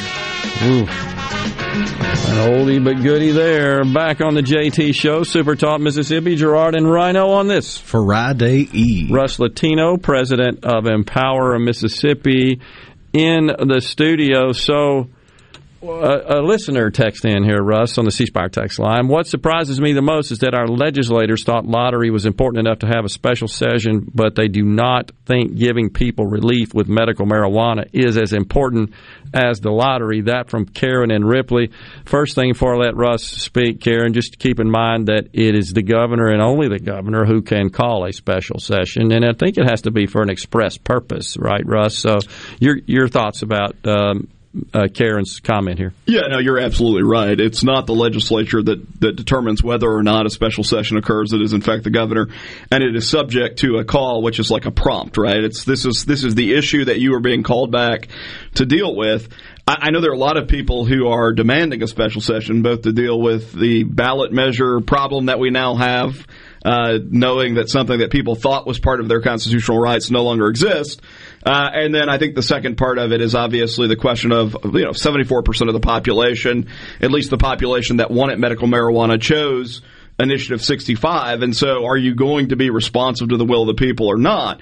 I, I would say, though, you know, to bear in mind that sometimes these things are not best rushed into. And and I'm not saying that to suggest there shouldn't be a special session.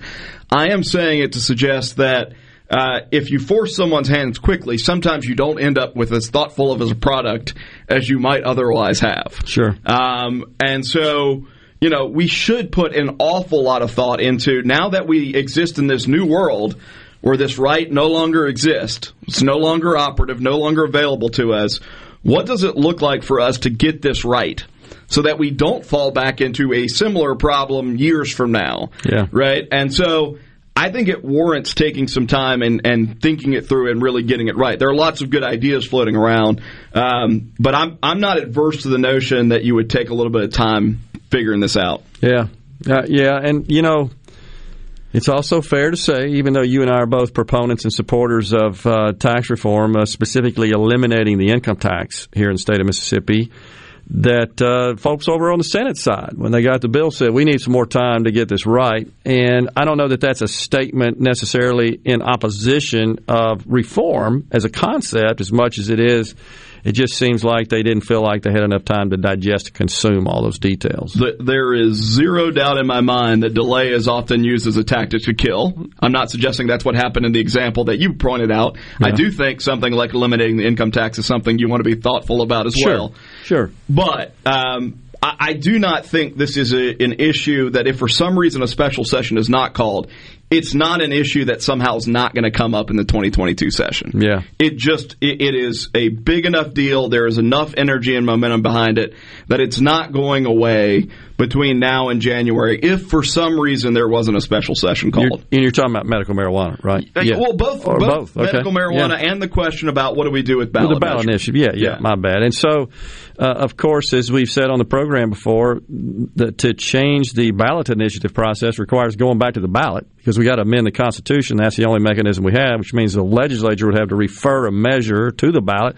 And the next time that comes up from a statewide vote perspective is 2022, unless the legislature call for a special election. So lots of dynamics involved, as we say. But let's uh, uh, tell us about what's going on with the Empower Summit that's scheduled June 8th, I believe, right? Yeah, so on June 8th, we are uh, pulling together uh, business leaders and lawmakers and folks that work uh, in government and around government and uh, you know trade associations and media and, and the folks that are actively engaged in the process of policymaking and that includes some community leaders and citizens uh, that are actively engaged in that process really to have an idea summit. I mean, it's it's called Unleash Mississippi, but the concept really is to talk about you know an honest assessment of where we are as a state in education, work, and justice. And then to share ideas about ways that we can improve in each one of those areas to ultimately present a Mississippi that has more opportunity for more people. Uh, to be in a position where every Mississippian believes that they have the potential to rise, to accomplish more. And, you know, the, the, the goal really with it is, is to come away recognizing that there's plenty of opportunity for people, even if they have slightly different viewpoints, even if they see the world slightly different, to come away recognizing that there's opportunity for us to change the state of Mississippi uh, for the better and that we shouldn't let those disagreements get in the way of where there's common ground. Yeah. And so that that's really the impetus behind it. You know, I think one of the things that uh, that Grant and I uh, talk about all the time is the importance of there being a unifying vision for what we want in Mississippi, right? And I feel like sometimes we get caught in the weeds of individual policies that make a difference, but they're incremental. But there's not that necessarily that sort of pounding drive to accomplish something big. And so that's why things like the elimination of the income tax, as an example, I don't know if we'll get there or not, but it's the kind of bold idea that we should be talking about as a state. Yeah. Because there's no way to continue playing small ball and go from 50th to the middle of the pack or near the top of the pack. We've got to think really boldly if we're going to do those things. And for that to happen, there's got to be multiple people out there sort of setting a goalpost that says this is what we're running towards. Yeah. Um, and we want to facilitate that. So that's really what this event is about. Lots of good stuff. Lots of, of stories, Russ, floating around about uh, loss of our our younger population that are exiting the state, looking for greener pastures, if you will. What, what do we need to do to retain our best and brightest? We've got great universities that are churning out fantastically skilled graduates every single year. What do we do? I think a lot of young people, and it, first of all, it's accurate. If you look at the, the data, I, I've heard people try and discount the data, but if you look at the data, Mississippi is one of what three states that's lost population over the last decade, and the it would be far worse if not for the fact that we have people who are retirees that are moving into Mississippi because Very of low true. cost of living. Yep. So, from an economic standpoint, what you want is a vibrant class of, you know, 20 to 55 year olds who are producing, who are growing the economy, who are creating jobs. And the reality is that class is shrinking in Mississippi at the same time that the class of people who have earned their retirement are moving into the state of Mississippi. Economically, it's a bad recipe. So I think, you know, we've talked to a lot of different young people. They give different perspectives on why they don't view Mississippi as an opportunity rich state. I think for a lot of them, they feel like it's a good old boy system, right? They feel like it's the kind of place where if you know the right people, you're going to be comfortable. If you came up in the right setting, you're going to be comfortable. Uh, but for lots of folks, you know, it's really hard to get an edge. It's really hard for your talent to to be used in a way that ultimately you succeed because it doesn't feel like an opportunity rich environment. And so the question is, how do you create an environment where people feel like, you know what, if I invest my life here 30 years from now, I'm not going to look back and say, boy, was that a mistake. I should have moved to Austin or Dallas or Nashville or Atlanta. Um, and, and we're never going to, I shouldn't say never. At the outset, we're not going to be able to compete with those places. I think what we've got to show is that there is serious intent to really grow the economy in a way where those kinds of opportunities will follow. It's one of the reasons that we're excited about the idea of eliminating the income tax because if you look at what's happened in a state like Texas and a state like Tennessee with no income tax is that has become the kind of environment where capital invests. And when capital starts to invest, when people with money start to say, you know what, there's a reason, there's an incentive for me to put it in this state, the end result is that cool things follow. So culture actually in this case followed capital. Nashville's a great example of this, the way it's boomed. We've got to have that kind of growth mindset. I think the other thing that we've got to recognize is that like we've got to get to a point where we can have conversations with people who see the world differently and not ostracize those people. And I think for a lot of young people, their values look very different than previous generations' values. That doesn't mean they're right but it means they want a seat at the table. And we've got to have the kind of culture that allows them to have that seat at the table for purposes of the debate. And a lot of folks point to that. Is like, I just don't feel like like my values are welcomed in Mississippi. I agree with you, and I, I think we have had a habit of dismissing them to a great extent, and they they do feel ostracized, and thus they exit. And I think we got to do a better job of, uh, I guess, catering to that. Does, that doesn't mean change your your basic underlying foundational philosophy, but at least recognizing it, as you put it, giving them a seat at the table. I, I think it's critical, uh, in its golly, I just think about all this money we invest in all these great universities. We turn out these graduates, and then they exit. We're not we're not really getting a good return on the deployment of that capital, as you put it, so to speak. There's uh, there's got to be a different approach, I think, and hopefully our folks in the legislature and our state leaders are tuning into this and. I think it's important, just as you've said, though, Russ, to sit down and have these direct conversations with those who've made those decisions. Tell us what's going on there. Otherwise, you're just dreaming what the problem is. There's the Twilight Zone music is playing in the background right now. I don't know what to make of that, Gerard. that's because one of our listeners said that's what they feel like we're in right now. No, it's good stuff. Appreciate you coming in, Russ. Good conversation, and I look forward to seeing you guys on the 8th at the summit. And, and happy Memorial Day, uh, and, and certainly honor those who paid the ultimate sacrifice so that we can live in the country we live in. So continue talking about that. Amen. Russ Latino, president of Empower Mississippi, has been our guest. We'll come right back. Don't forget at 1205, Dr. Anita Henderson from the Pediatric Clinic in the Hattiesburg area. Stay with us, folks. We'll be right back. Here's Uncle Si. What's the biggest bug you've ever seen in your life? Well, that would be me and a bunch of soldiers when we was in Vietnam fighting the war. we run into a herd of oriental cockroaches and they all weighed about 30 pounds. We actually had a firefight with them for about two hours. They was trying to overrun us. If you want the real story about pest control, call Havard Pest Control Incorporated, the professional bug exterminator. The name to trust for over 65 years. At Havard Pest Control, the difference is. At Havard Pest Control, their number one goal is customer satisfaction. Havard understands that everyone's pest control needs are different. That's why they offer a wide variety of services to protect your home against all kinds of pest and termite invasions. When it comes to keeping your home and family safe against all kinds of pests, trust Havard. Havard Pest Control. Visit HavardPest.com or call 601-936-0309. 601-936-0309. Ben Nelson Golf and Outdoor is now offering easy go units with maintenance-free elite lithium batteries and an unprecedented eight-year warranty with unbeatable energy efficiency. Only at Ben Nelson Golf and Outdoor, exit 114 in Gluckstadt or online at bennelson.com. Hi, this is Dale Danks with Danks Miller and Corey. With more than 100 years of combined experience, we have the expertise to handle even the most complicated matters. When you need a lawyer to fight for you, don't compromise. Contact us online at danksmillercorey.com. It's a madness sale. We're back on the lot. The deals are astounding. Really? Stop the noise. Quality vehicles, affordable prices, Pinnacle Motors. It's what they're all about. Come see Steve Owen and the friendly staff and find a quality pre-owned vehicle with financing available and a warranty. Pinnacle Motors on Highway 463 in Brandon at the corner of Baker Lane and Vine Street. Online at pinnaclemotorsllc.com. Quality vehicles, affordable prices, Pinnacle Motors. This is the midday agri market report. There are three states with 2021 spray rules that restrict the use of dicamba herbicides beyond the federal labels of over-the-top herbicides Xtendimax, Engenia, and Tavium.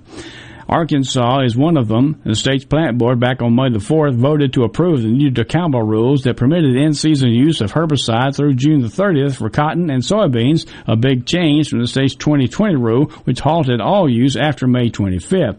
Now there are two lawsuits that have upended that process, and the judge's temporary restraining order has flipped the state back to the 2020 rule with its May 25th cutoff, which was this past Tuesday. The first lawsuit was brought by a group of farmers and environmentalists. The second one was brought by Ozark Mountain Poultry and a group called Freedom to Farm. Both lawsuits are challenging the newly passed dicamba rule. I'm Dixon Williams, and this is Super Talk Mississippi Agri News Network. Free up your time. With STIHL, you can spend less time working on your yard and more time doing the things you love. Not sold at Lowe's or the Home Depot. STIHL is only available through our 10,000 local STIHL dealers. Real STIHL. Find yours at stihldealers.com. Lowe's and the Home Depot are trademarks of their respective companies.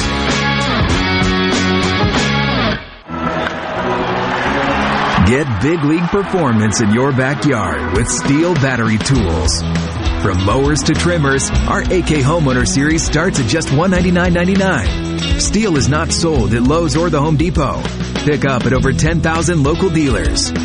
Real STIHL. Find yours at stihldealers.com. All prices MSRP. Available participating dealers. Lowe's and the Home Depot are trademarks of their respective companies.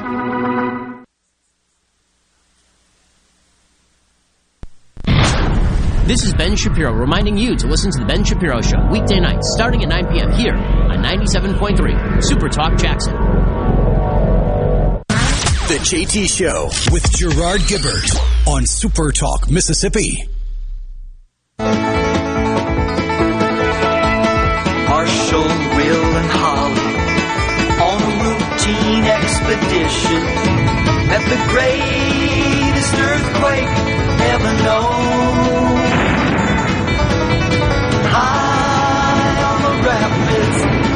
Struck their tiny.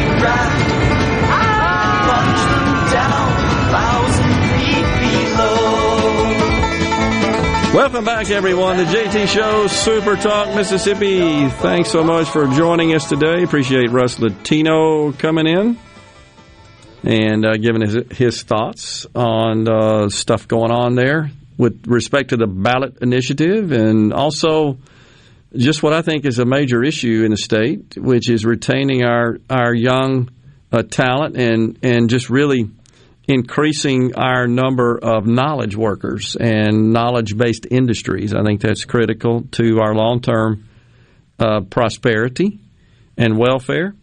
Uh, lots of text in about a uh, little little story I told about my father-in-law, Charlie Gill. Didn't James Arness get wounded on the beach in Normandy? I seem to recall a story about that. That from Ronnie Prentice. I uh, honestly can't remember. Thank you for sharing, Gerard. That from Tammy from Booneville. It's it's my pleasure and honor and uh, to do so, and uh, all the I mean, all the my love and respect for my father-in-law, Charlie Gill, and uh, for his service to our great country.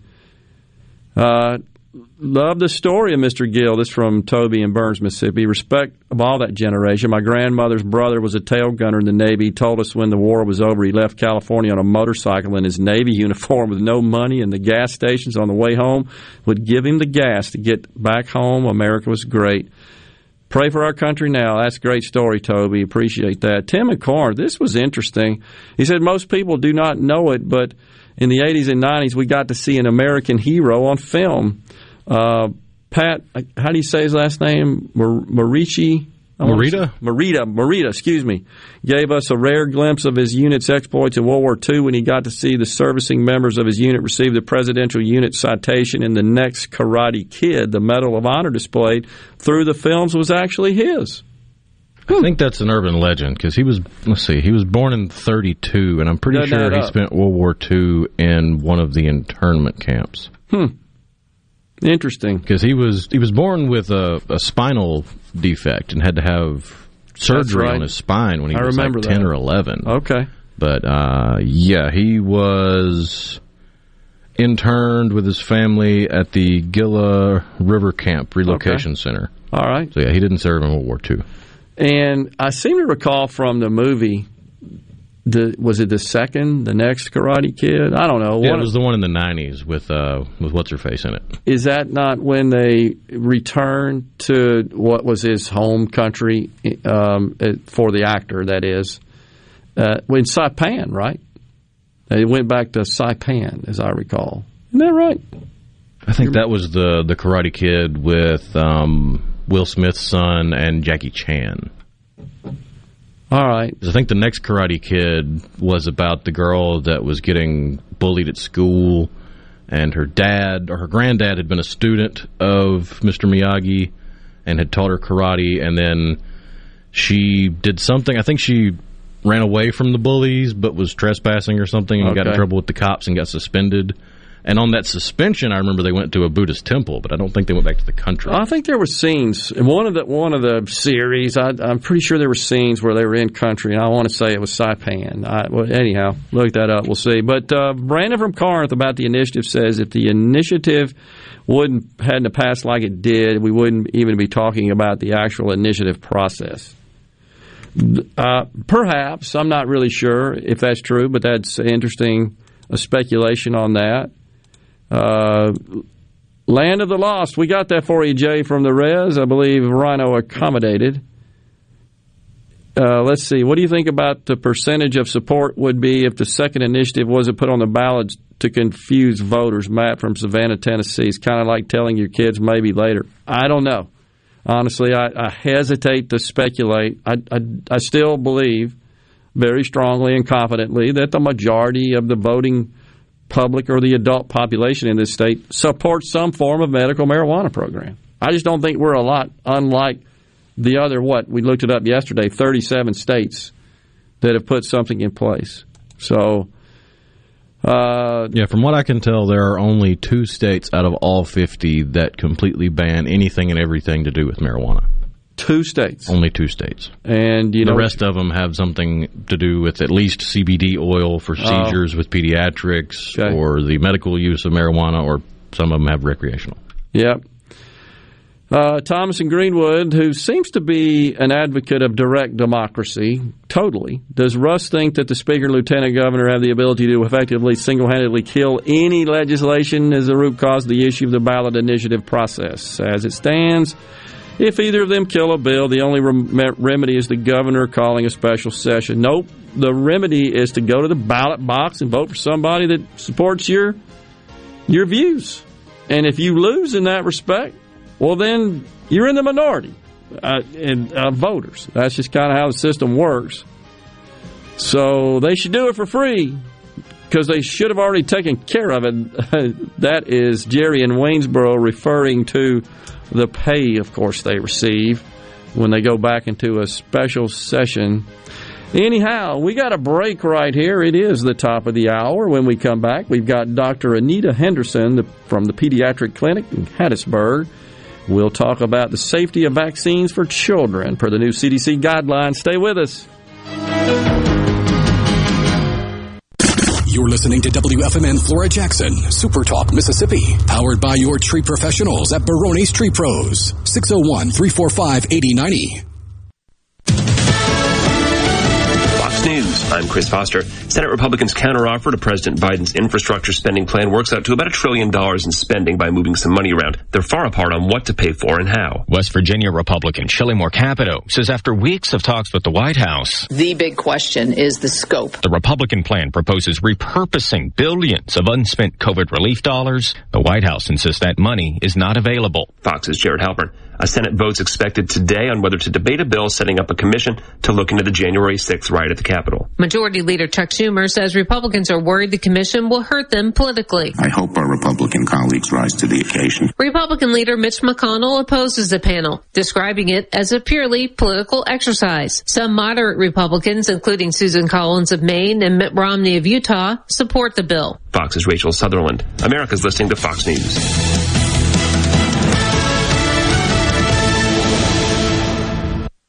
It's anniversary savings all week long, celebrating 150 years at Gaddis McLaurin Mercantile, downtown Bolton since 1871. Stop in Thursday, May 27th, as the Makita tool truck will be here to show all the great things Makita tools can do. This week, get the Makita grease gun for $199.99, the LXT brushless blower for only $249.99, and the LXT brushless string trimmer for 189. It's anniversary savings all week long, celebrating 150 years at Gaddis McLaurin Mercantile, downtown Bolton since 1871.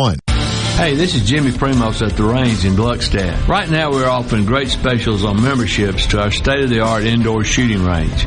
Join now and get your first month free. While you're here, check out our full-service gunsmithing department. We offer everything from professional gun cleaning, cerakoting, camo application, accurizing to custom rifle builds. We hope to see you soon. You might even get to meet my wife Jane. That'll be a real trip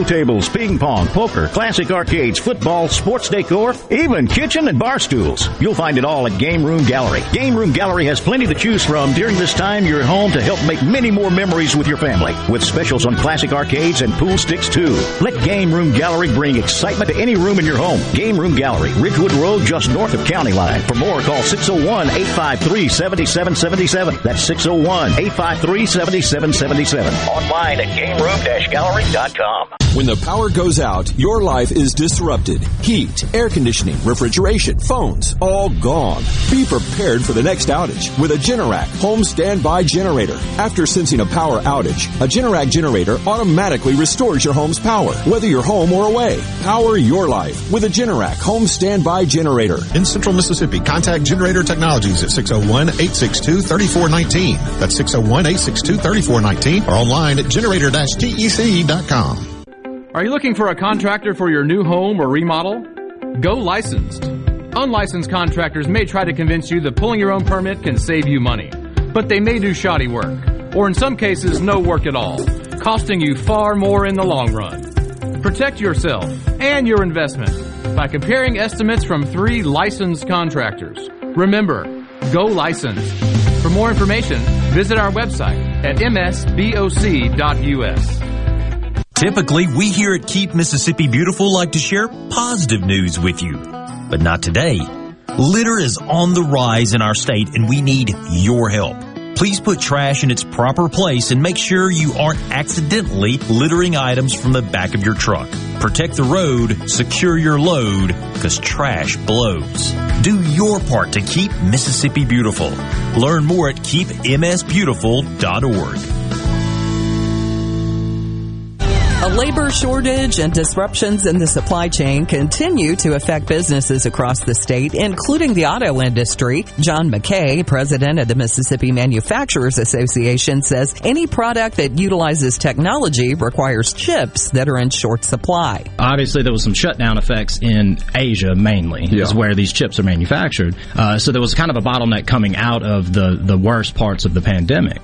Uh, well, then there was a, a, surge in demand with autos and appliances and all these things. When people were stuck at home and they were remodeling, they were buying all these products. A national manufacturer alerted consumers in March that their prices would increase in June. The Kimberly Clark Corporation said the increases are necessary to help offset significant commodity cost inflation.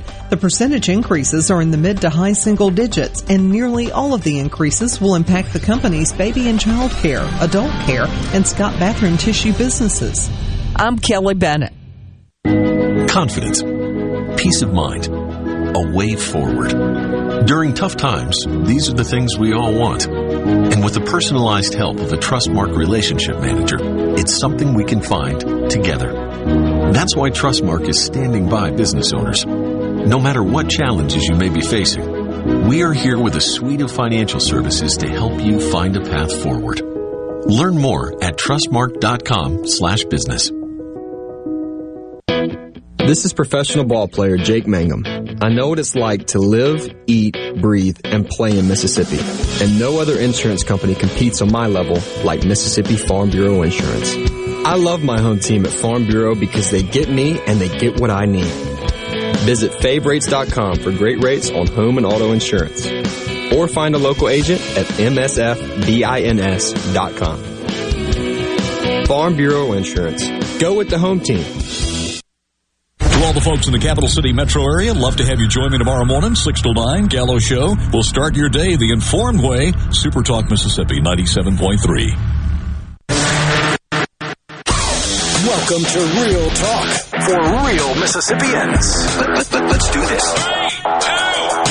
Welcome to the JT Show with Gerard Gibert on Super Talk Mississippi, the Super Talk app, and at supertalk.fm. And now, here's Gerard Gibert.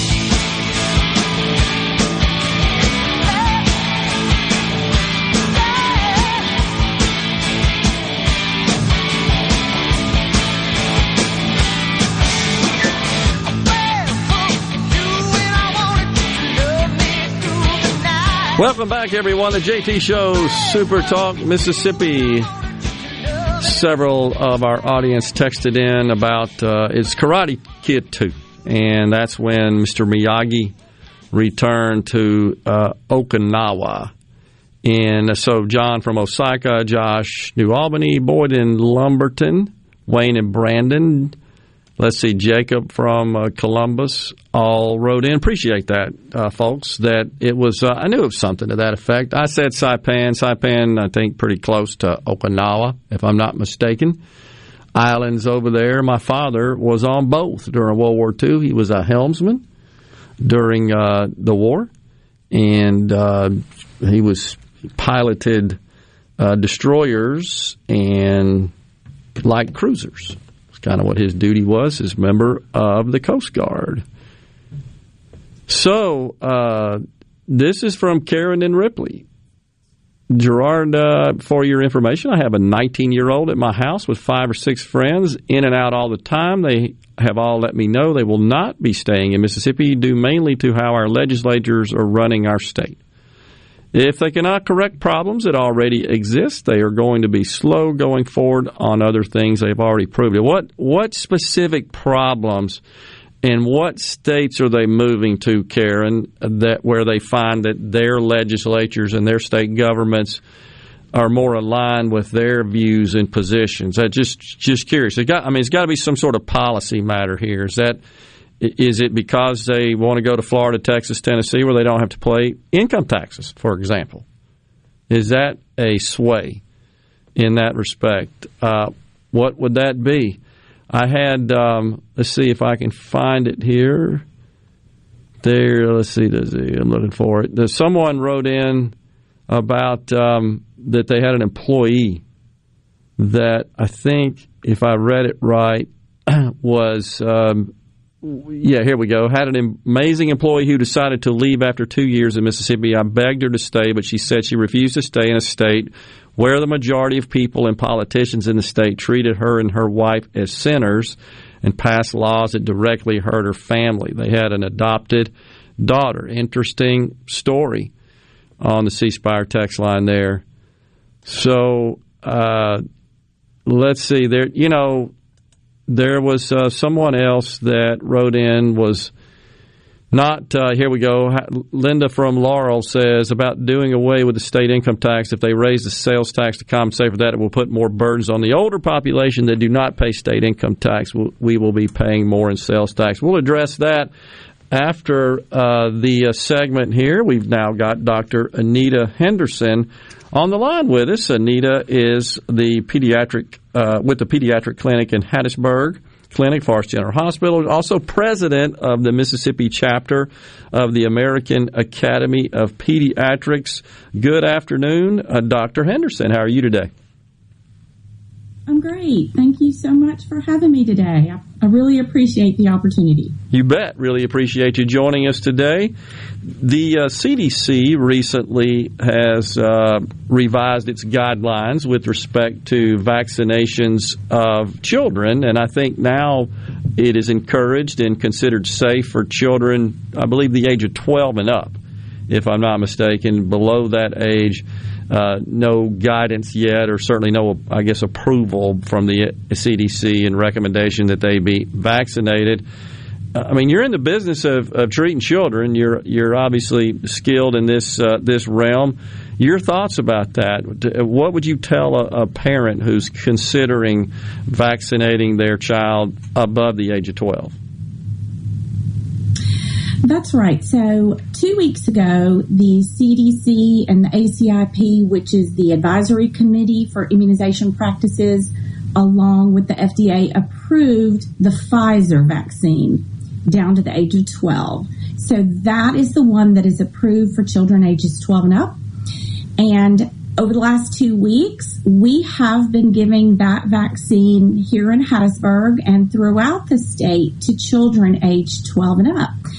And so what we've seen is a lot of interest from our parents, particularly our parents of children who may have some chronic conditions, our patients who might be diabetic or have asthma or other issues that cause um, them to be immunocompromised. They're really excited about getting vaccinated. And my clinic, the pediatric clinic, which is part of Hattiesburg Clinic, actually started this morning hmm. giving Pfizer vaccine to kids age 12 and up. And so we started that today.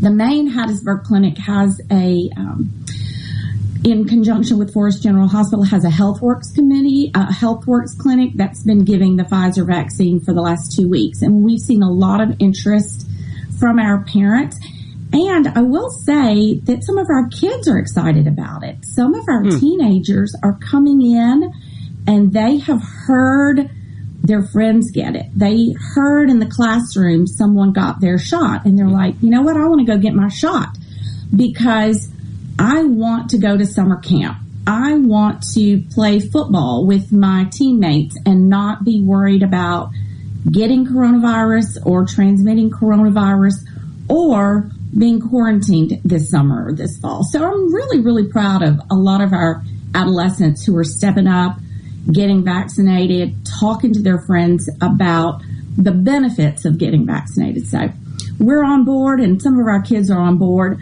Um, and so we're ready to get our kids vaccinated.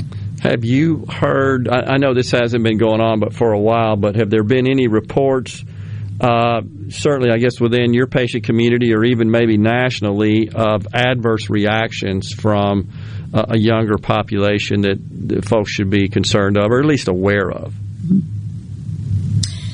The vaccines all are um, followed, and there is a reporting system if there are any adverse events. There's several reporting systems, actually. There's VAERS, which mm-hmm. is a vaccine adverse event reporting system that a patient can voluntarily send in that information. There's also vSafe and that is a link that if you get your coronavirus vaccine, you'll get that information. You can log in on your phone. They send you updates every day, um, then weekly, so you can report um, any sort of side effects that you might have. And when I got my shot, I signed up for that V-Safe, and I got um, questions each day, and then each week, and then monthly to report adverse events. So the things that we are seeing in our adolescents are a lot of what we're seeing in the adults, which happens to be a sore arm, sometimes some chills and fever in those first few days.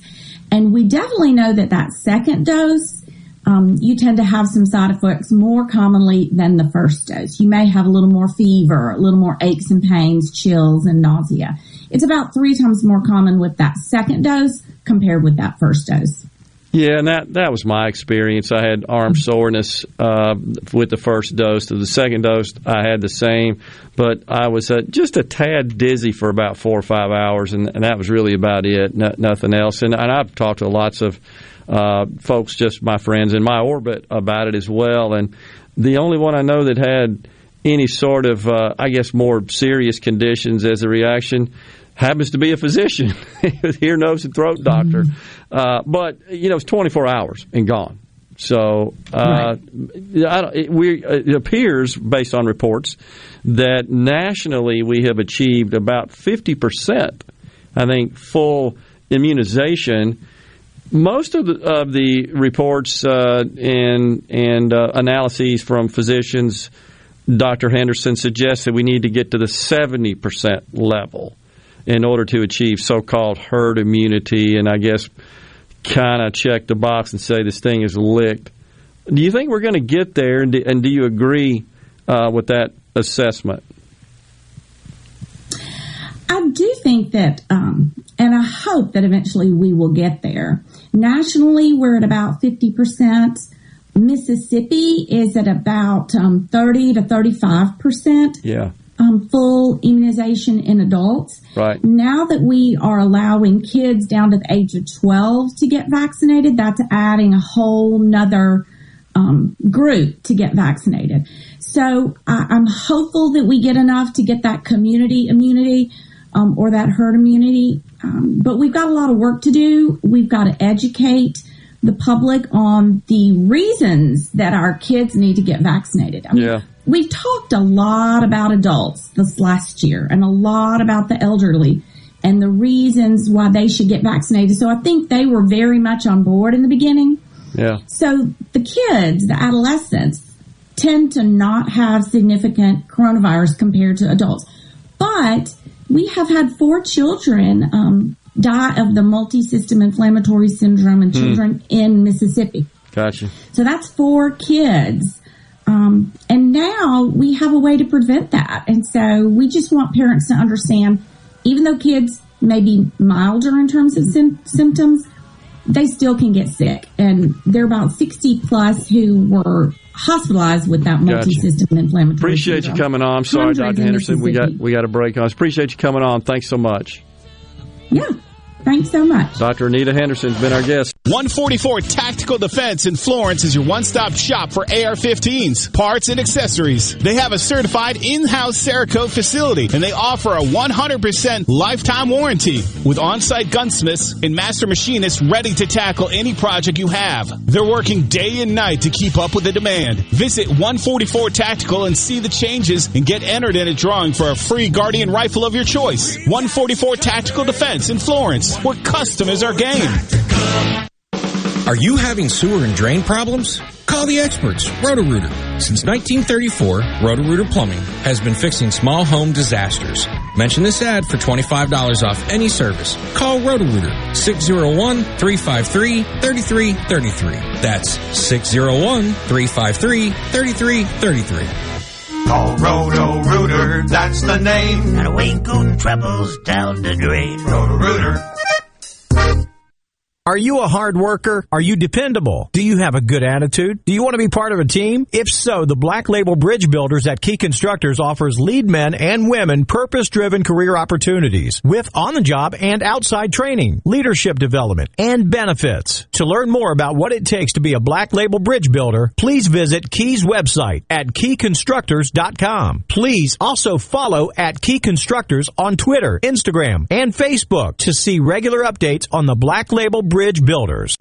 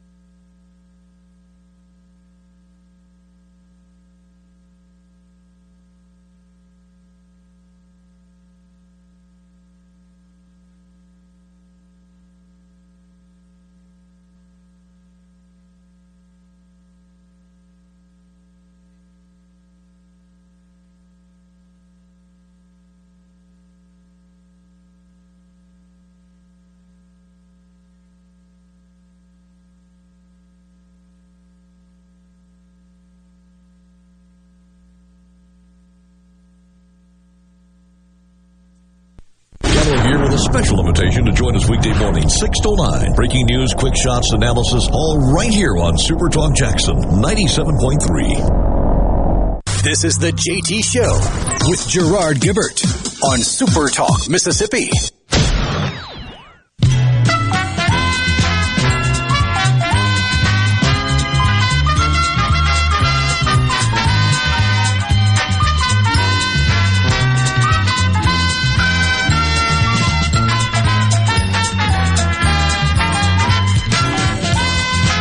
Welcome back, everyone. The JT Show, Super Talk, Mississippi.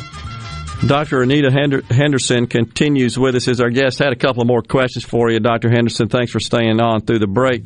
Uh, first, there have been some recent reports about uh, myocarditis in teens after having received the vaccine. Your thoughts about that?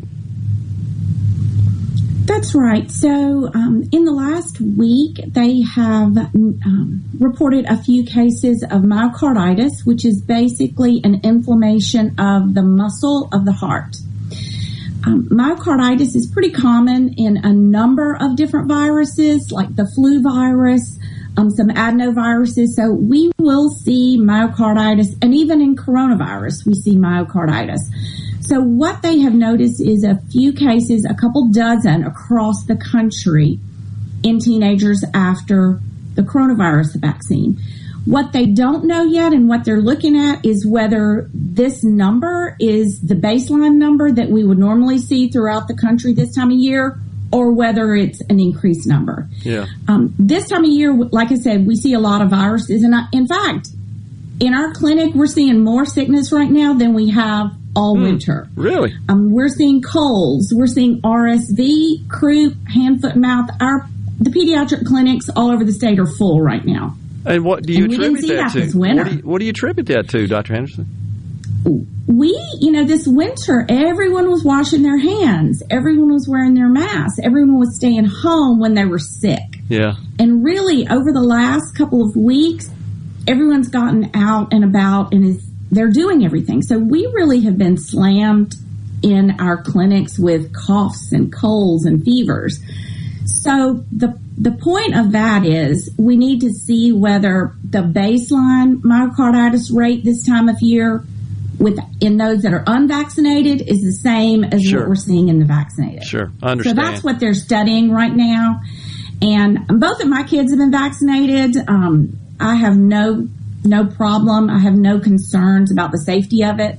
Um, so both of my kids have been vaccinated. I'd encourage families to go on and get themselves, their children vaccinated, but it is something we're looking at right now, that myocarditis situation. One of our uh, members of our audience, Dr. Henderson, asks, are, um, are you asking any of your patients, such as a child, uh, which would be, of course, your patient community, if they have had COVID, and if so, are you testing them for the antibodies? what the recommendation is for from the CDC as far as if you've had COVID. Are you talking about if you've had COVID to get the shots or and get vaccinated, or are you just talking about if you've had COVID? Well, I think there is some, uh, I guess, some controversy about that. That if you've had it. How long do the antibodies last? And if so, and if they last for endure for a long period of time, does it make sense to get vaccinated? There was a report that I caught uh, late last night. Uh, a study from the Washington University School of Medicine in St. Louis. It was published May 24th in the journal Nature. And they took bone marrow samples from 18 of 77 participants and they measured them for uh, antibodies. I'm not sure what the relevance is of that, but th- they're suggesting that um, antibodies may endure for uh, perhaps even up to lifelong protection against the virus, and that the standard methods of testing for antibodies may not show that, even those who had mild cases. That's right. That that study came out of Nature, and it was looking at how long you would have immunity yeah. if you had COVID. Okay. And so we really didn't know, but but it looks like it might be longer than what we thought. However, we just don't know. Right. So I would encourage people to go on and get vaccinated. The other thing that study showed was that if you had COVID and you got vaccinated, you got an even bigger boost in your immune system. Yeah. And so, um, one of my children had COVID back in, in March of last year. The antibodies disappeared in her blood within four months. So she got vaccinated this past spring. Hmm. So we just don't know how long those antibodies are going to last, but that is an interesting study that just came out in Nature. So and I would, you're up on your information. Well, I uh, expect well, trying to be a little prepared for you today, but I, I expect there will be uh, even more such studies. I'm sure are being conducted because I think, as you said, the science is, is so-called evolving. Uh, at this point on this. We, we, just don't have enough information to make any just empirical conclusions this is one that seems to kind of ad- advance that ball and give us more information, make us more informed. I got to believe there's several more going on as well. Is that is that the case? That's right. They're they're looking at um, a whole range of studies to see how long immunity lasts, what the reaction is from immunity after vaccinations, um, just what the long term risks of having COVID are going to be. We're, yeah. we're seeing a lot of long term complications in adults and children. So that's why, you know, I'm a pediatrician. I'm all about preventive medicine. I want to prevent the problem before it happens. Okay. And so vaccines and vac- vaccinating our adolescents, that's for me a way to prevent these long term complications from coronavirus. I got you. Well, well, uh, Dr. Henderson, appreciate you staying on through the break and uh, answering those couple of questions. It's been very informative. Uh, you have a great Memorial Day weekend, and we'll talk to you soon. Thank you so much, and y'all have a great weekend as well. Thank you. Dr. Anita Henderson has been our guest here on the JT Show talking about uh, vaccinations. Uh, Dave from Ripley wants to know what age group of kids are we talking about? The CDC, Dave, just recently approved vaccinations for those over the age of 12. I think Rhino's still doing clinical trials on the ages below that. And so when they revised the guidance to lower that to 12, that was as a result of clinical trials to determine that it's safe and effective. So kind of easing into it, uh, as they should, in my opinion. Now, I know there are some that may just not respect the CDC's guidance. Look, I've I've been critical as well, mainly on the way they vacillated, and and the way they've been kind of late. I think in uh, some of their guidance, which just seems to me fairly obvious. Now, I understand it's got to go through the bureaucracy that is the CDC, and I have uh, been roundly critical of, of Dr. Fauci in, in his just vacillation and deviation from one day to the next from things he says previously. That just lack of consistency, I think, is a problem. I don't think there's any question about that. I think it's it's what causes credibility to uh, be diluted, and then that causes a problem for people trying to make decisions. But nonetheless, uh, interesting though, Rhino, Dr. Henderson talking about all the all the clinics, the children's clinics, just being slammed. You wouldn't have thought that here in the end of May. But here's something else you've seen. Some of the I would say that could be attributed to the same time around like start of the school year when you see an uptick in because you got it think about it. Everything's opened back up, and even some of the more cautious parents are saying, "Hey, let my kids go to the park and play. Let my kids go over here and do this." So you have kids that are interacting in ways they haven't for a year. Yeah, and they're getting together in numbers that they haven't in a year. So it it makes sense you'd see common cold and stuff like that spread pretty quick. And there are some clinicians who say that by keeping them isolated and and thus not exposing them to all the germs that it kind of slows down their systems and maybe even hinder their systems from developing this natural immunity uh, in, in um, antibodies in their system, I guess, if you will, that are designed to fend off those. You, you build them up by negotiating them and uh, contracting and exposing yourself. And so that's also considered a negative result, consequence of the lockdowns and the isolation, which I still think are going to go down as the dumbest policy move uh, in the history of public policy. But in in the um, let's talk a little bit more about the upcoming Memorial Day. A great story here uh, from let's see who this is. Uh, J- Jason from Jasper County also had a great uncle in Lucedale HN Eubanks. He served in the Battle of Iwo Jima. 36 hours of fierce combat. He turned 100 last year on May 11th. Unfortunately, wasn't able to have a big celebration because of the virus and sadly passed away in November. There was a printed article about him online on the on the Today in Mississippi website. It's very interesting. That's incredible. Appreciate you sharing that story there, Jason, and God bless him and thank him for his service. So ask her about the flu. I haven't heard anything on that this year. She just explained it. People were isolated, not washing their hands, and uh, you know around each other, not around others as much, and therefore there wasn't as much spread. And now it looks like it's taking hold, just as Rhino said. People are getting back at it. So she she actually did address that. She's proving my point about being a guinea pig right there, Terry's upholstery. Nah, I disagree. Uh, look, it's your choice. You don't want it, don't do it. Simple as that. And I don't think anybody's doing it. The 150 million that have been vaccinated, I wouldn't call them guinea pigs. I don't know how many worldwide it's big. We got a break right here. We'll be right back. Stay with us.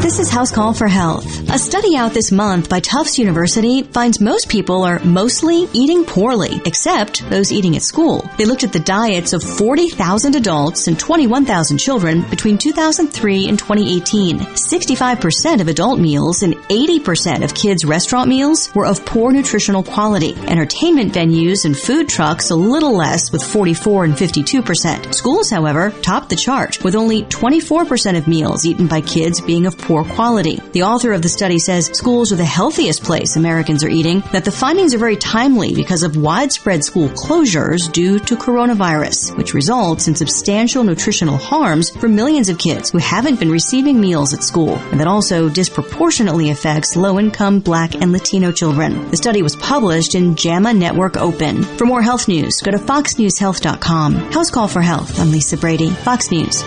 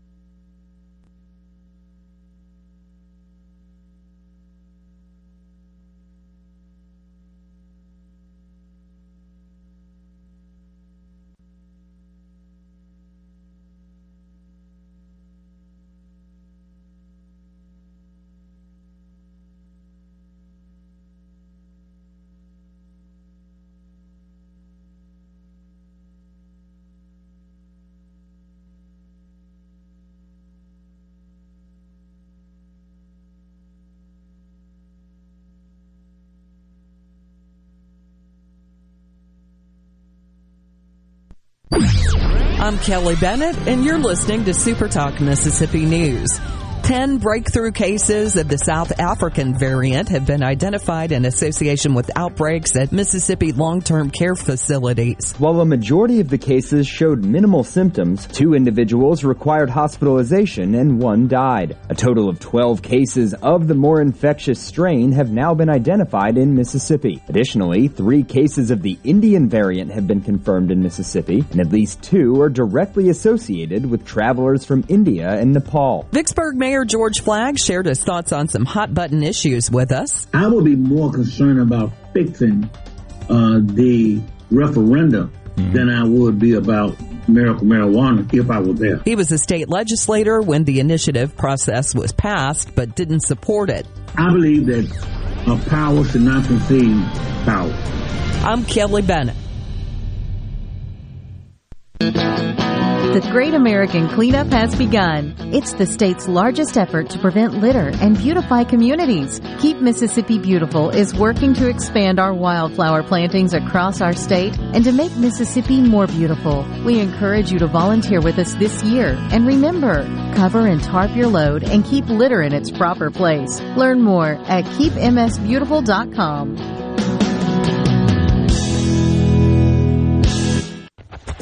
Hey, it's Richard Cross from Sports Talk Mississippi. Join us every day for the college football fix driven by Ford. Ford builds the SUVs and trucks of the future for everyone, like Explorer and Expedition. These SUVs are built to command the road. And the 2021 Ford F-150, smart, tough, and built to get the job done. Because the vehicles of the future aren't built for a few, they are built for America. Drive one at your local Mississippi Ford dealer today and don't miss the college football fix driven by Ford. Thousands of Bulldog fans have subscribed to the Thunder and Lightning podcast. Have you? On each episode, Brian Hadad and Joel Coleman give you an inside look at your Mississippi State Bulldogs. The Thunder and Lightning podcast is free and available on demand at supertalk.fm and on your smartphone. Just search for Thunder and Lightning on iTunes, Google Play, or anywhere you listen to podcasts. Thunder and Lightning from Supertalk, Mississippi, covering the Bulldogs like no one else. I'm back. I told you I was coming back. This is the JT Show with Gerard Gibert on Super Talk, Mississippi.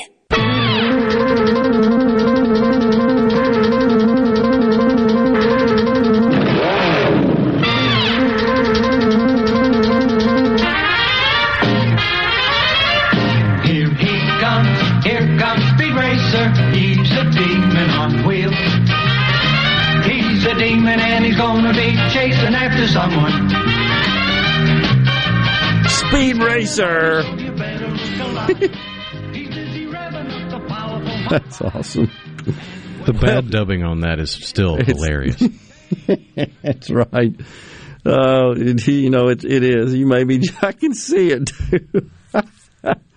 We're back at the JT Show, Super Talk, Mississippi. I'll never forget the episode of Speed Racer where there's somebody out ahead of them that's like they got to win the race to to save their sister at, and pay the hospital bills, and Speed's like, "Nope, I'm going to win." that's right, dumbing it. well, some really creative, creative uh, composition there, wasn't it? Oh man. I I kind of have when I was a kid watched a little bit of that. I like Space Ghost. That was one of my favorites. It was actually good. It had little little good plots to it, stuff. And the theme song was pretty good too. We might have to dig that one up. You played it before, I think. Oh yeah, we got the Space Ghost theme in here. Yeah. Linda from Laurel says about doing away with the state income tax. If they raise the sales tax to compensate for that, it will put more burdens on the older population that do not pay state income tax. We will be paying more in sales tax. Uh, hear you, Linda. It's uh, I think you'll find it to be a very nominal amount, and I think the question would be: Are you willing to absorb what probably is about a hundred bucks a year, maybe? And if you'd pro- provide your your data, I'd be glad to run it through my model. But because uh, keep in mind, lots of what you spend your money on is not subject to sales tax. Your mortgage, rent, power, gas, insurance, as an example, those are not food. The price of that would go down. uh, under the plan. So the the question is, what can we do to keep our young talent here and to attract more? And I, I think it's I think it's uh, very fair to say most of those young people aren't worried about at that point in their life what their income tax burden is going to be when they retire. I understand retired people are. I, I fully get that, but um, you know, we want everybody that wants to move to Mississippi to move to Mississippi. I don't care what age they are, but the fact is, we might be receiving some inbound retired folks because of that that uh, exemption from income tax from their retirement income, but we're losing the young folks, the working population, the people who actually p- pay the income taxes, the folks that whose income isn't uh, subject to income tax, such as uh, that being the retired people. They're not really uh, paying the burden as it stands. That's just a fact. They're, the it's the working people that are not retired who are earning standard wages and, and other forms of income. They are the ones that are shouldering the uh, the revenue burden for the state of Mississippi. So I don't think that's a hundred percent cure all. Uh, I think it's a step in the right direction. Uh, I do think that is the case.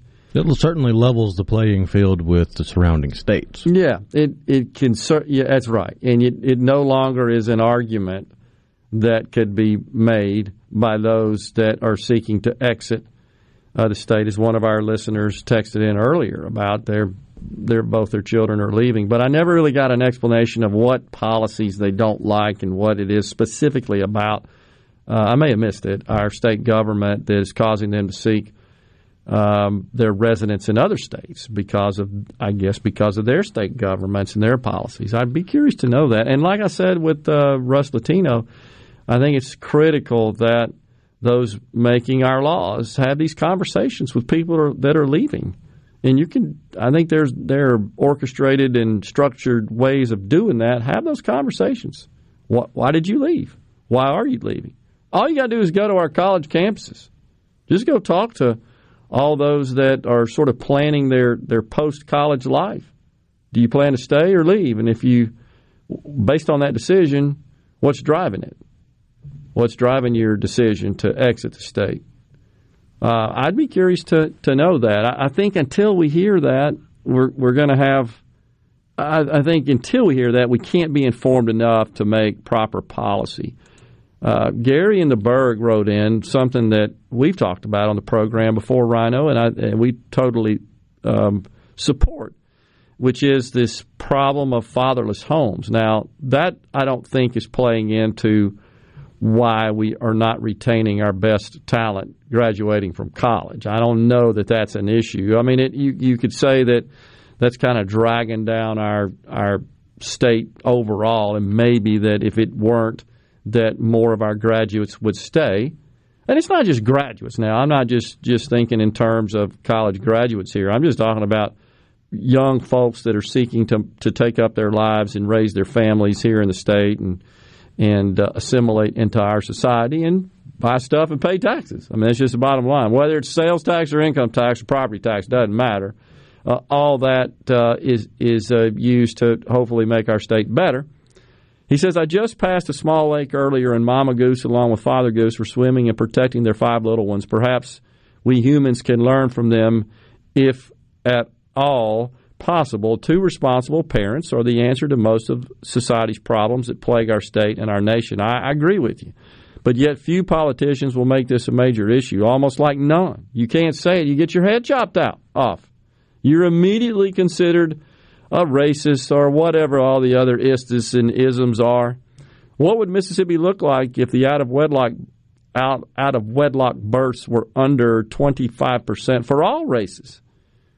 and I want to say it's it's like forty percent last time I looked at it. I think it has declined slightly, and I but also believe that the number of fatherless homes in the state, homes with a child, uh, we topped the list at forty five percent last time I looked at it. You see anything updated on that, Rhino? Um, he says, "What's the plan? The sustained effort to get this going. We have to try."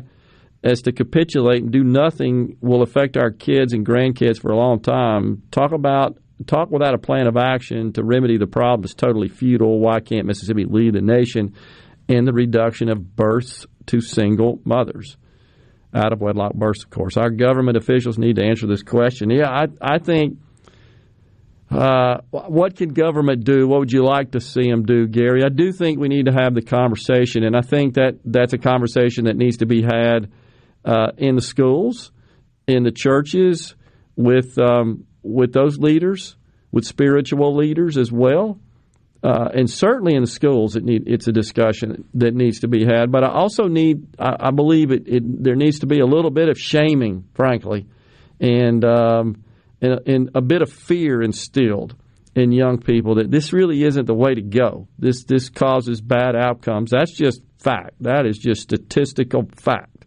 If you were born uh, out of wedlock, your chances of growing up to being a productive citizen are, are way down relative to one that isn't. That's not to say that it's not possible uh, to sort of defy those odds. Absolutely, it is. You know about those coming from single parent homes all the time that turn out to be great productive citizens, but statistically, they don't.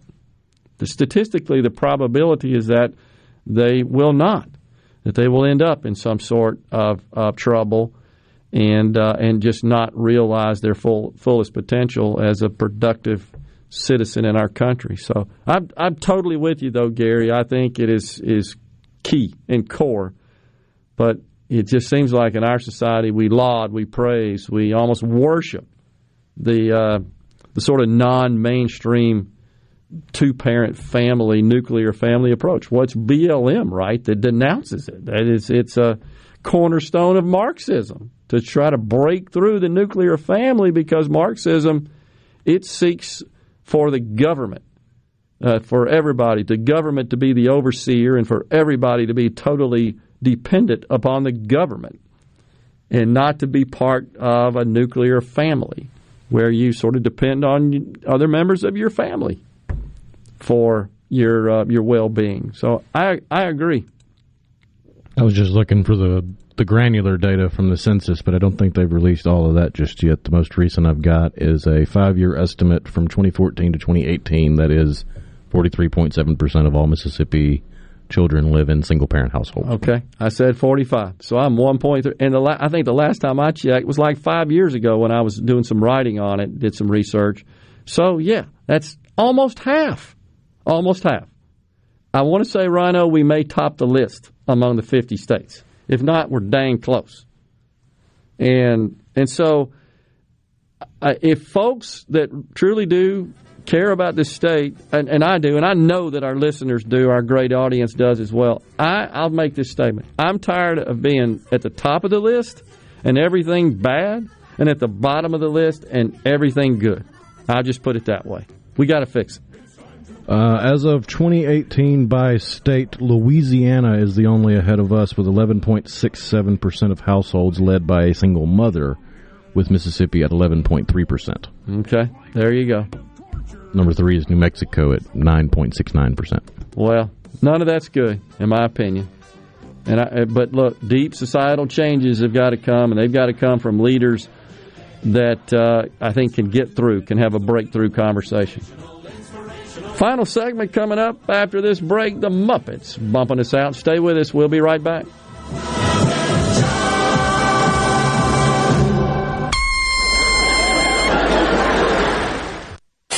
No matter where you go, Super Talk Mississippi is there. With FM signals all over the state, you can hear Super Talk Mississippi from the Delta to the Red Clay Hills of Meridian and from Oxford to Biloxi. And when you're out of the state, you can always get the latest Mississippi news and talk online at supertalk.fm and on your smart device with the Super Talk app. You're proud to call Mississippi home, and we're proud to cover your state like no one else. Thanks for listening to Super Talk Mississippi.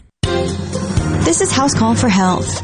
A Florida nurse is released from the hospital following a 111 day stay battling coronavirus. Kristen Kay had experienced multiple organ failures and had to be hooked up to a ventilator. She's had, I think, 75 nurses, 15 different respiratory therapists, 20 plus different doctors and a couple dozen different support staff and therapists, and they're all just amazing. Her husband, Steven, says they've been through pretty much every emotion possible. There were times where we didn't know if she was going to make it, and uh, just, this place has, in a weird way, become home, and the staff here, and they they she's a miracle and, and they saved her life. She's now in a long-term care facility for an undetermined amount of time to continue recovery, but there she'll have more access to her family and friends. For more health news, go to foxnewshealth.com. House Call for Health. I'm Lisa Brady. Fox News. Most people think there are just seven wonders of the modern world. But if you wake up with Super Talk, you know there are eight. The amount of information and entertainment Paul Gallo fits into one three hour show is simply astounding. Astounding. Amazing it is. News, weather, sports, and interviews with the movers, shakers, and playmakers. Experience the wonder of Gallo every morning on Super Talk, Mississippi. Fox on Tech. Apple wants to clarify just how the newly announced AirTag is supposed to be used. The AirTags are similar to Tile, a small device you can put on your keychain or in your wallet so you can quickly find them if they go missing with the help of an app. AirTag can also be added to your remote, your luggage, or your wallet, but not your child or pet. In an interview with Fast Company, an Apple representative said the AirTag is designed to track items, not people or pets, suggesting an Apple Watch with family setup is best for your children. For pets, there are a variety of devices that can attach to collars that can track your four-legged family members via GPS and cellular networks. AirTags make use of Apple's Find My network, which uses almost a billion Apple devices for location tracking. And should someone attempt to track you with an AirTag, you'll get an alert that an AirTag was, quote, found moving with you, and you'll be able to disable it. AirTags sell for 30 bucks for one, 100 bucks for four. With Fox on Tech, Brett Larson, Fox News. The Mississippi Office of Homeland Security wants to remind you that public safety is everyone's responsibility. To help Mississippians take part in securing their communities, our office has created a CSend app for smartphones that can send suspicious activity tips straight to the Mississippi Fusion Center. Download it for free from your app store today by searching CSend. You can also report suspicious activity by phone to 888-4SAFE-MS or 601-933-7200. Online reporting available at homelandsecurity.ms.gov. Hello, I'm Will Noble from Ward, Mississippi. I'm proud to be a catfish farmer. And being selected as Mississippi's Catfish Farmer of the Year means a lot to me. I pride myself in raising healthy fish for you to enjoy, and they were raised right here in America. So please make sure you and your family are receiving the best U.S. farm raised catfish. This message is brought to you by the Catfish Institute. For more information, visit uscatfish.com. From the birthplace of America's music, this is Super Talk Mississippi, streaming live 24 7 at supertalk.fm. The switches are thrown, the signals are given. This is the JT Show with Gerard Gibert on Super Talk Mississippi.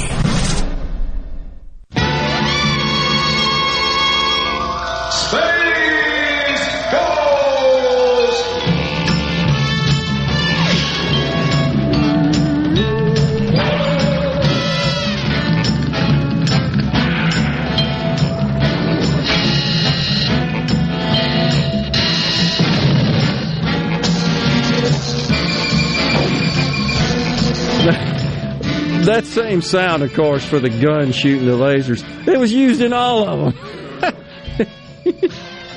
But only Space Ghost had the wrist mounted lasers. That's true. He did, didn't he? Yeah. He had a cool uh, little uniform, too, you know. It's kind of neat. Did you ever watch the uh, the the reboot, the Space Ghost Coast to Coast talk show? I don't think so. They used all the old Hanna Barbera animation and put them on a set, and then had this TV where they would pre-record interviews with celebrities, and then have Space Ghost play off of it. That is awesome. I've got some old DVDs that I have to bring to you sometime. well, I thought it was a great show. It's one of my favorites. I liked Underdog too. We got to play that one. That's got a good theme song. Very creative. Was that a Hanna Barbera cartoon as well? Underdog. The Hanna Hanna Barbera. They were something, weren't they? They had uh, they had a lot of good ones. I mean, good grief. and now you got a whole network dedicated to it. Didn't Turner buy all that? Oh yeah, Ted Turner bought all of the the old Hanna Barbera back in the early '90s. I want to say maybe late '80s. Okay, and was sitting on something like half or more than half of all the cartoons ever made, and that's how you got Cartoon Network. Yeah, it's cool, isn't it? So he's got that Turner Classic Movies.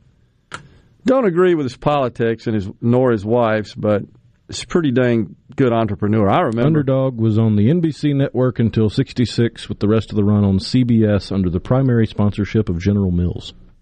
Okay, I do remember that. And, but was it a Hanna Barbera production? Mm, it was created by Total Television. Okay, different. That yeah, it kind of didn't fit the mold if you think about it. The sort of their their sort of common character themes and and style, I guess, a little different. But it was cool. Same company known for Tennessee Tuxedo and His Tales. How to remember? Yeah, uh, the Sing Along Family, the Go Go Gophers, King Leonardo and his short subjects. wow, Cocoa Puffs commercials from the '60s. I do remember that. Absolutely. Uh, you saw this story about this Atlanta councilman, Antonio Brown. He's one of these defund the police kooks. He had his car stolen in broad daylight. Antonio Brown. And he I think he's now running for mayor, if I'm not mistaken. But he voted last year to support an ordinance that would withhold $73 million from the budget of the Atlanta Police Department. It, it was, by, by the way, it was narrowly defeated, was that, that uh, resolution. Anyhow, he said, uh, let's see, that the thieves jumped in his vehicle Wednesday after he got out to speak with community leader Ben Norman. He reported that. He noted his white Mercedes Benz coupe. Why is it always these people have white Mercedes Benz coupes and, you know, $100,000 vehicles that talk about income inequality? It's just, you can't be serious. So he said it has a keyless push to start ignition, and he failed to realize it had been started. Said one kid was in the driver's seat. He attempted to open the door to get him out of the car. Um, that is one thing to remember if you've got the the push button start where you keep your keys in the pocket. Yeah. If you crank it and get out, it'll ding at you, but it'll still drive. That's right. So it, it can easily be stolen. They just can't turn it off. Yeah. It's uh he said that he tried to get them out. He held onto the car in an attempt to stop them and was dragged about a block down the road before he let go. Mm. He says, uh, as he started to speed up, and I knew that if I had not let go, I knew I probably could have killed myself because he was going so fast. I would have started to tumble, and I would have hurt him, the councilman said. He said he does not plan on filing charges against the kids who he says acted out of desperation. Of course.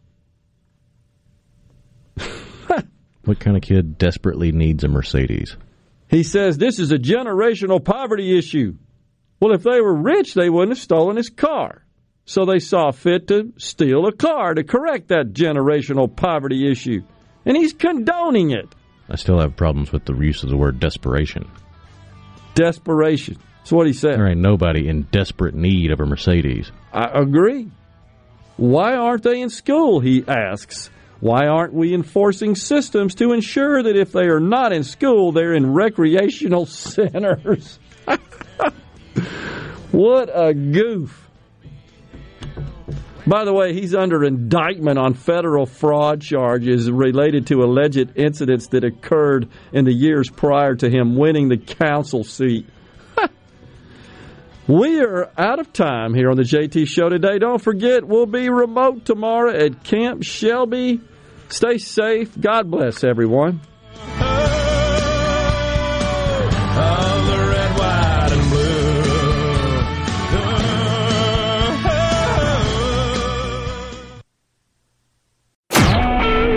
a SuperTalk Mississippi media production.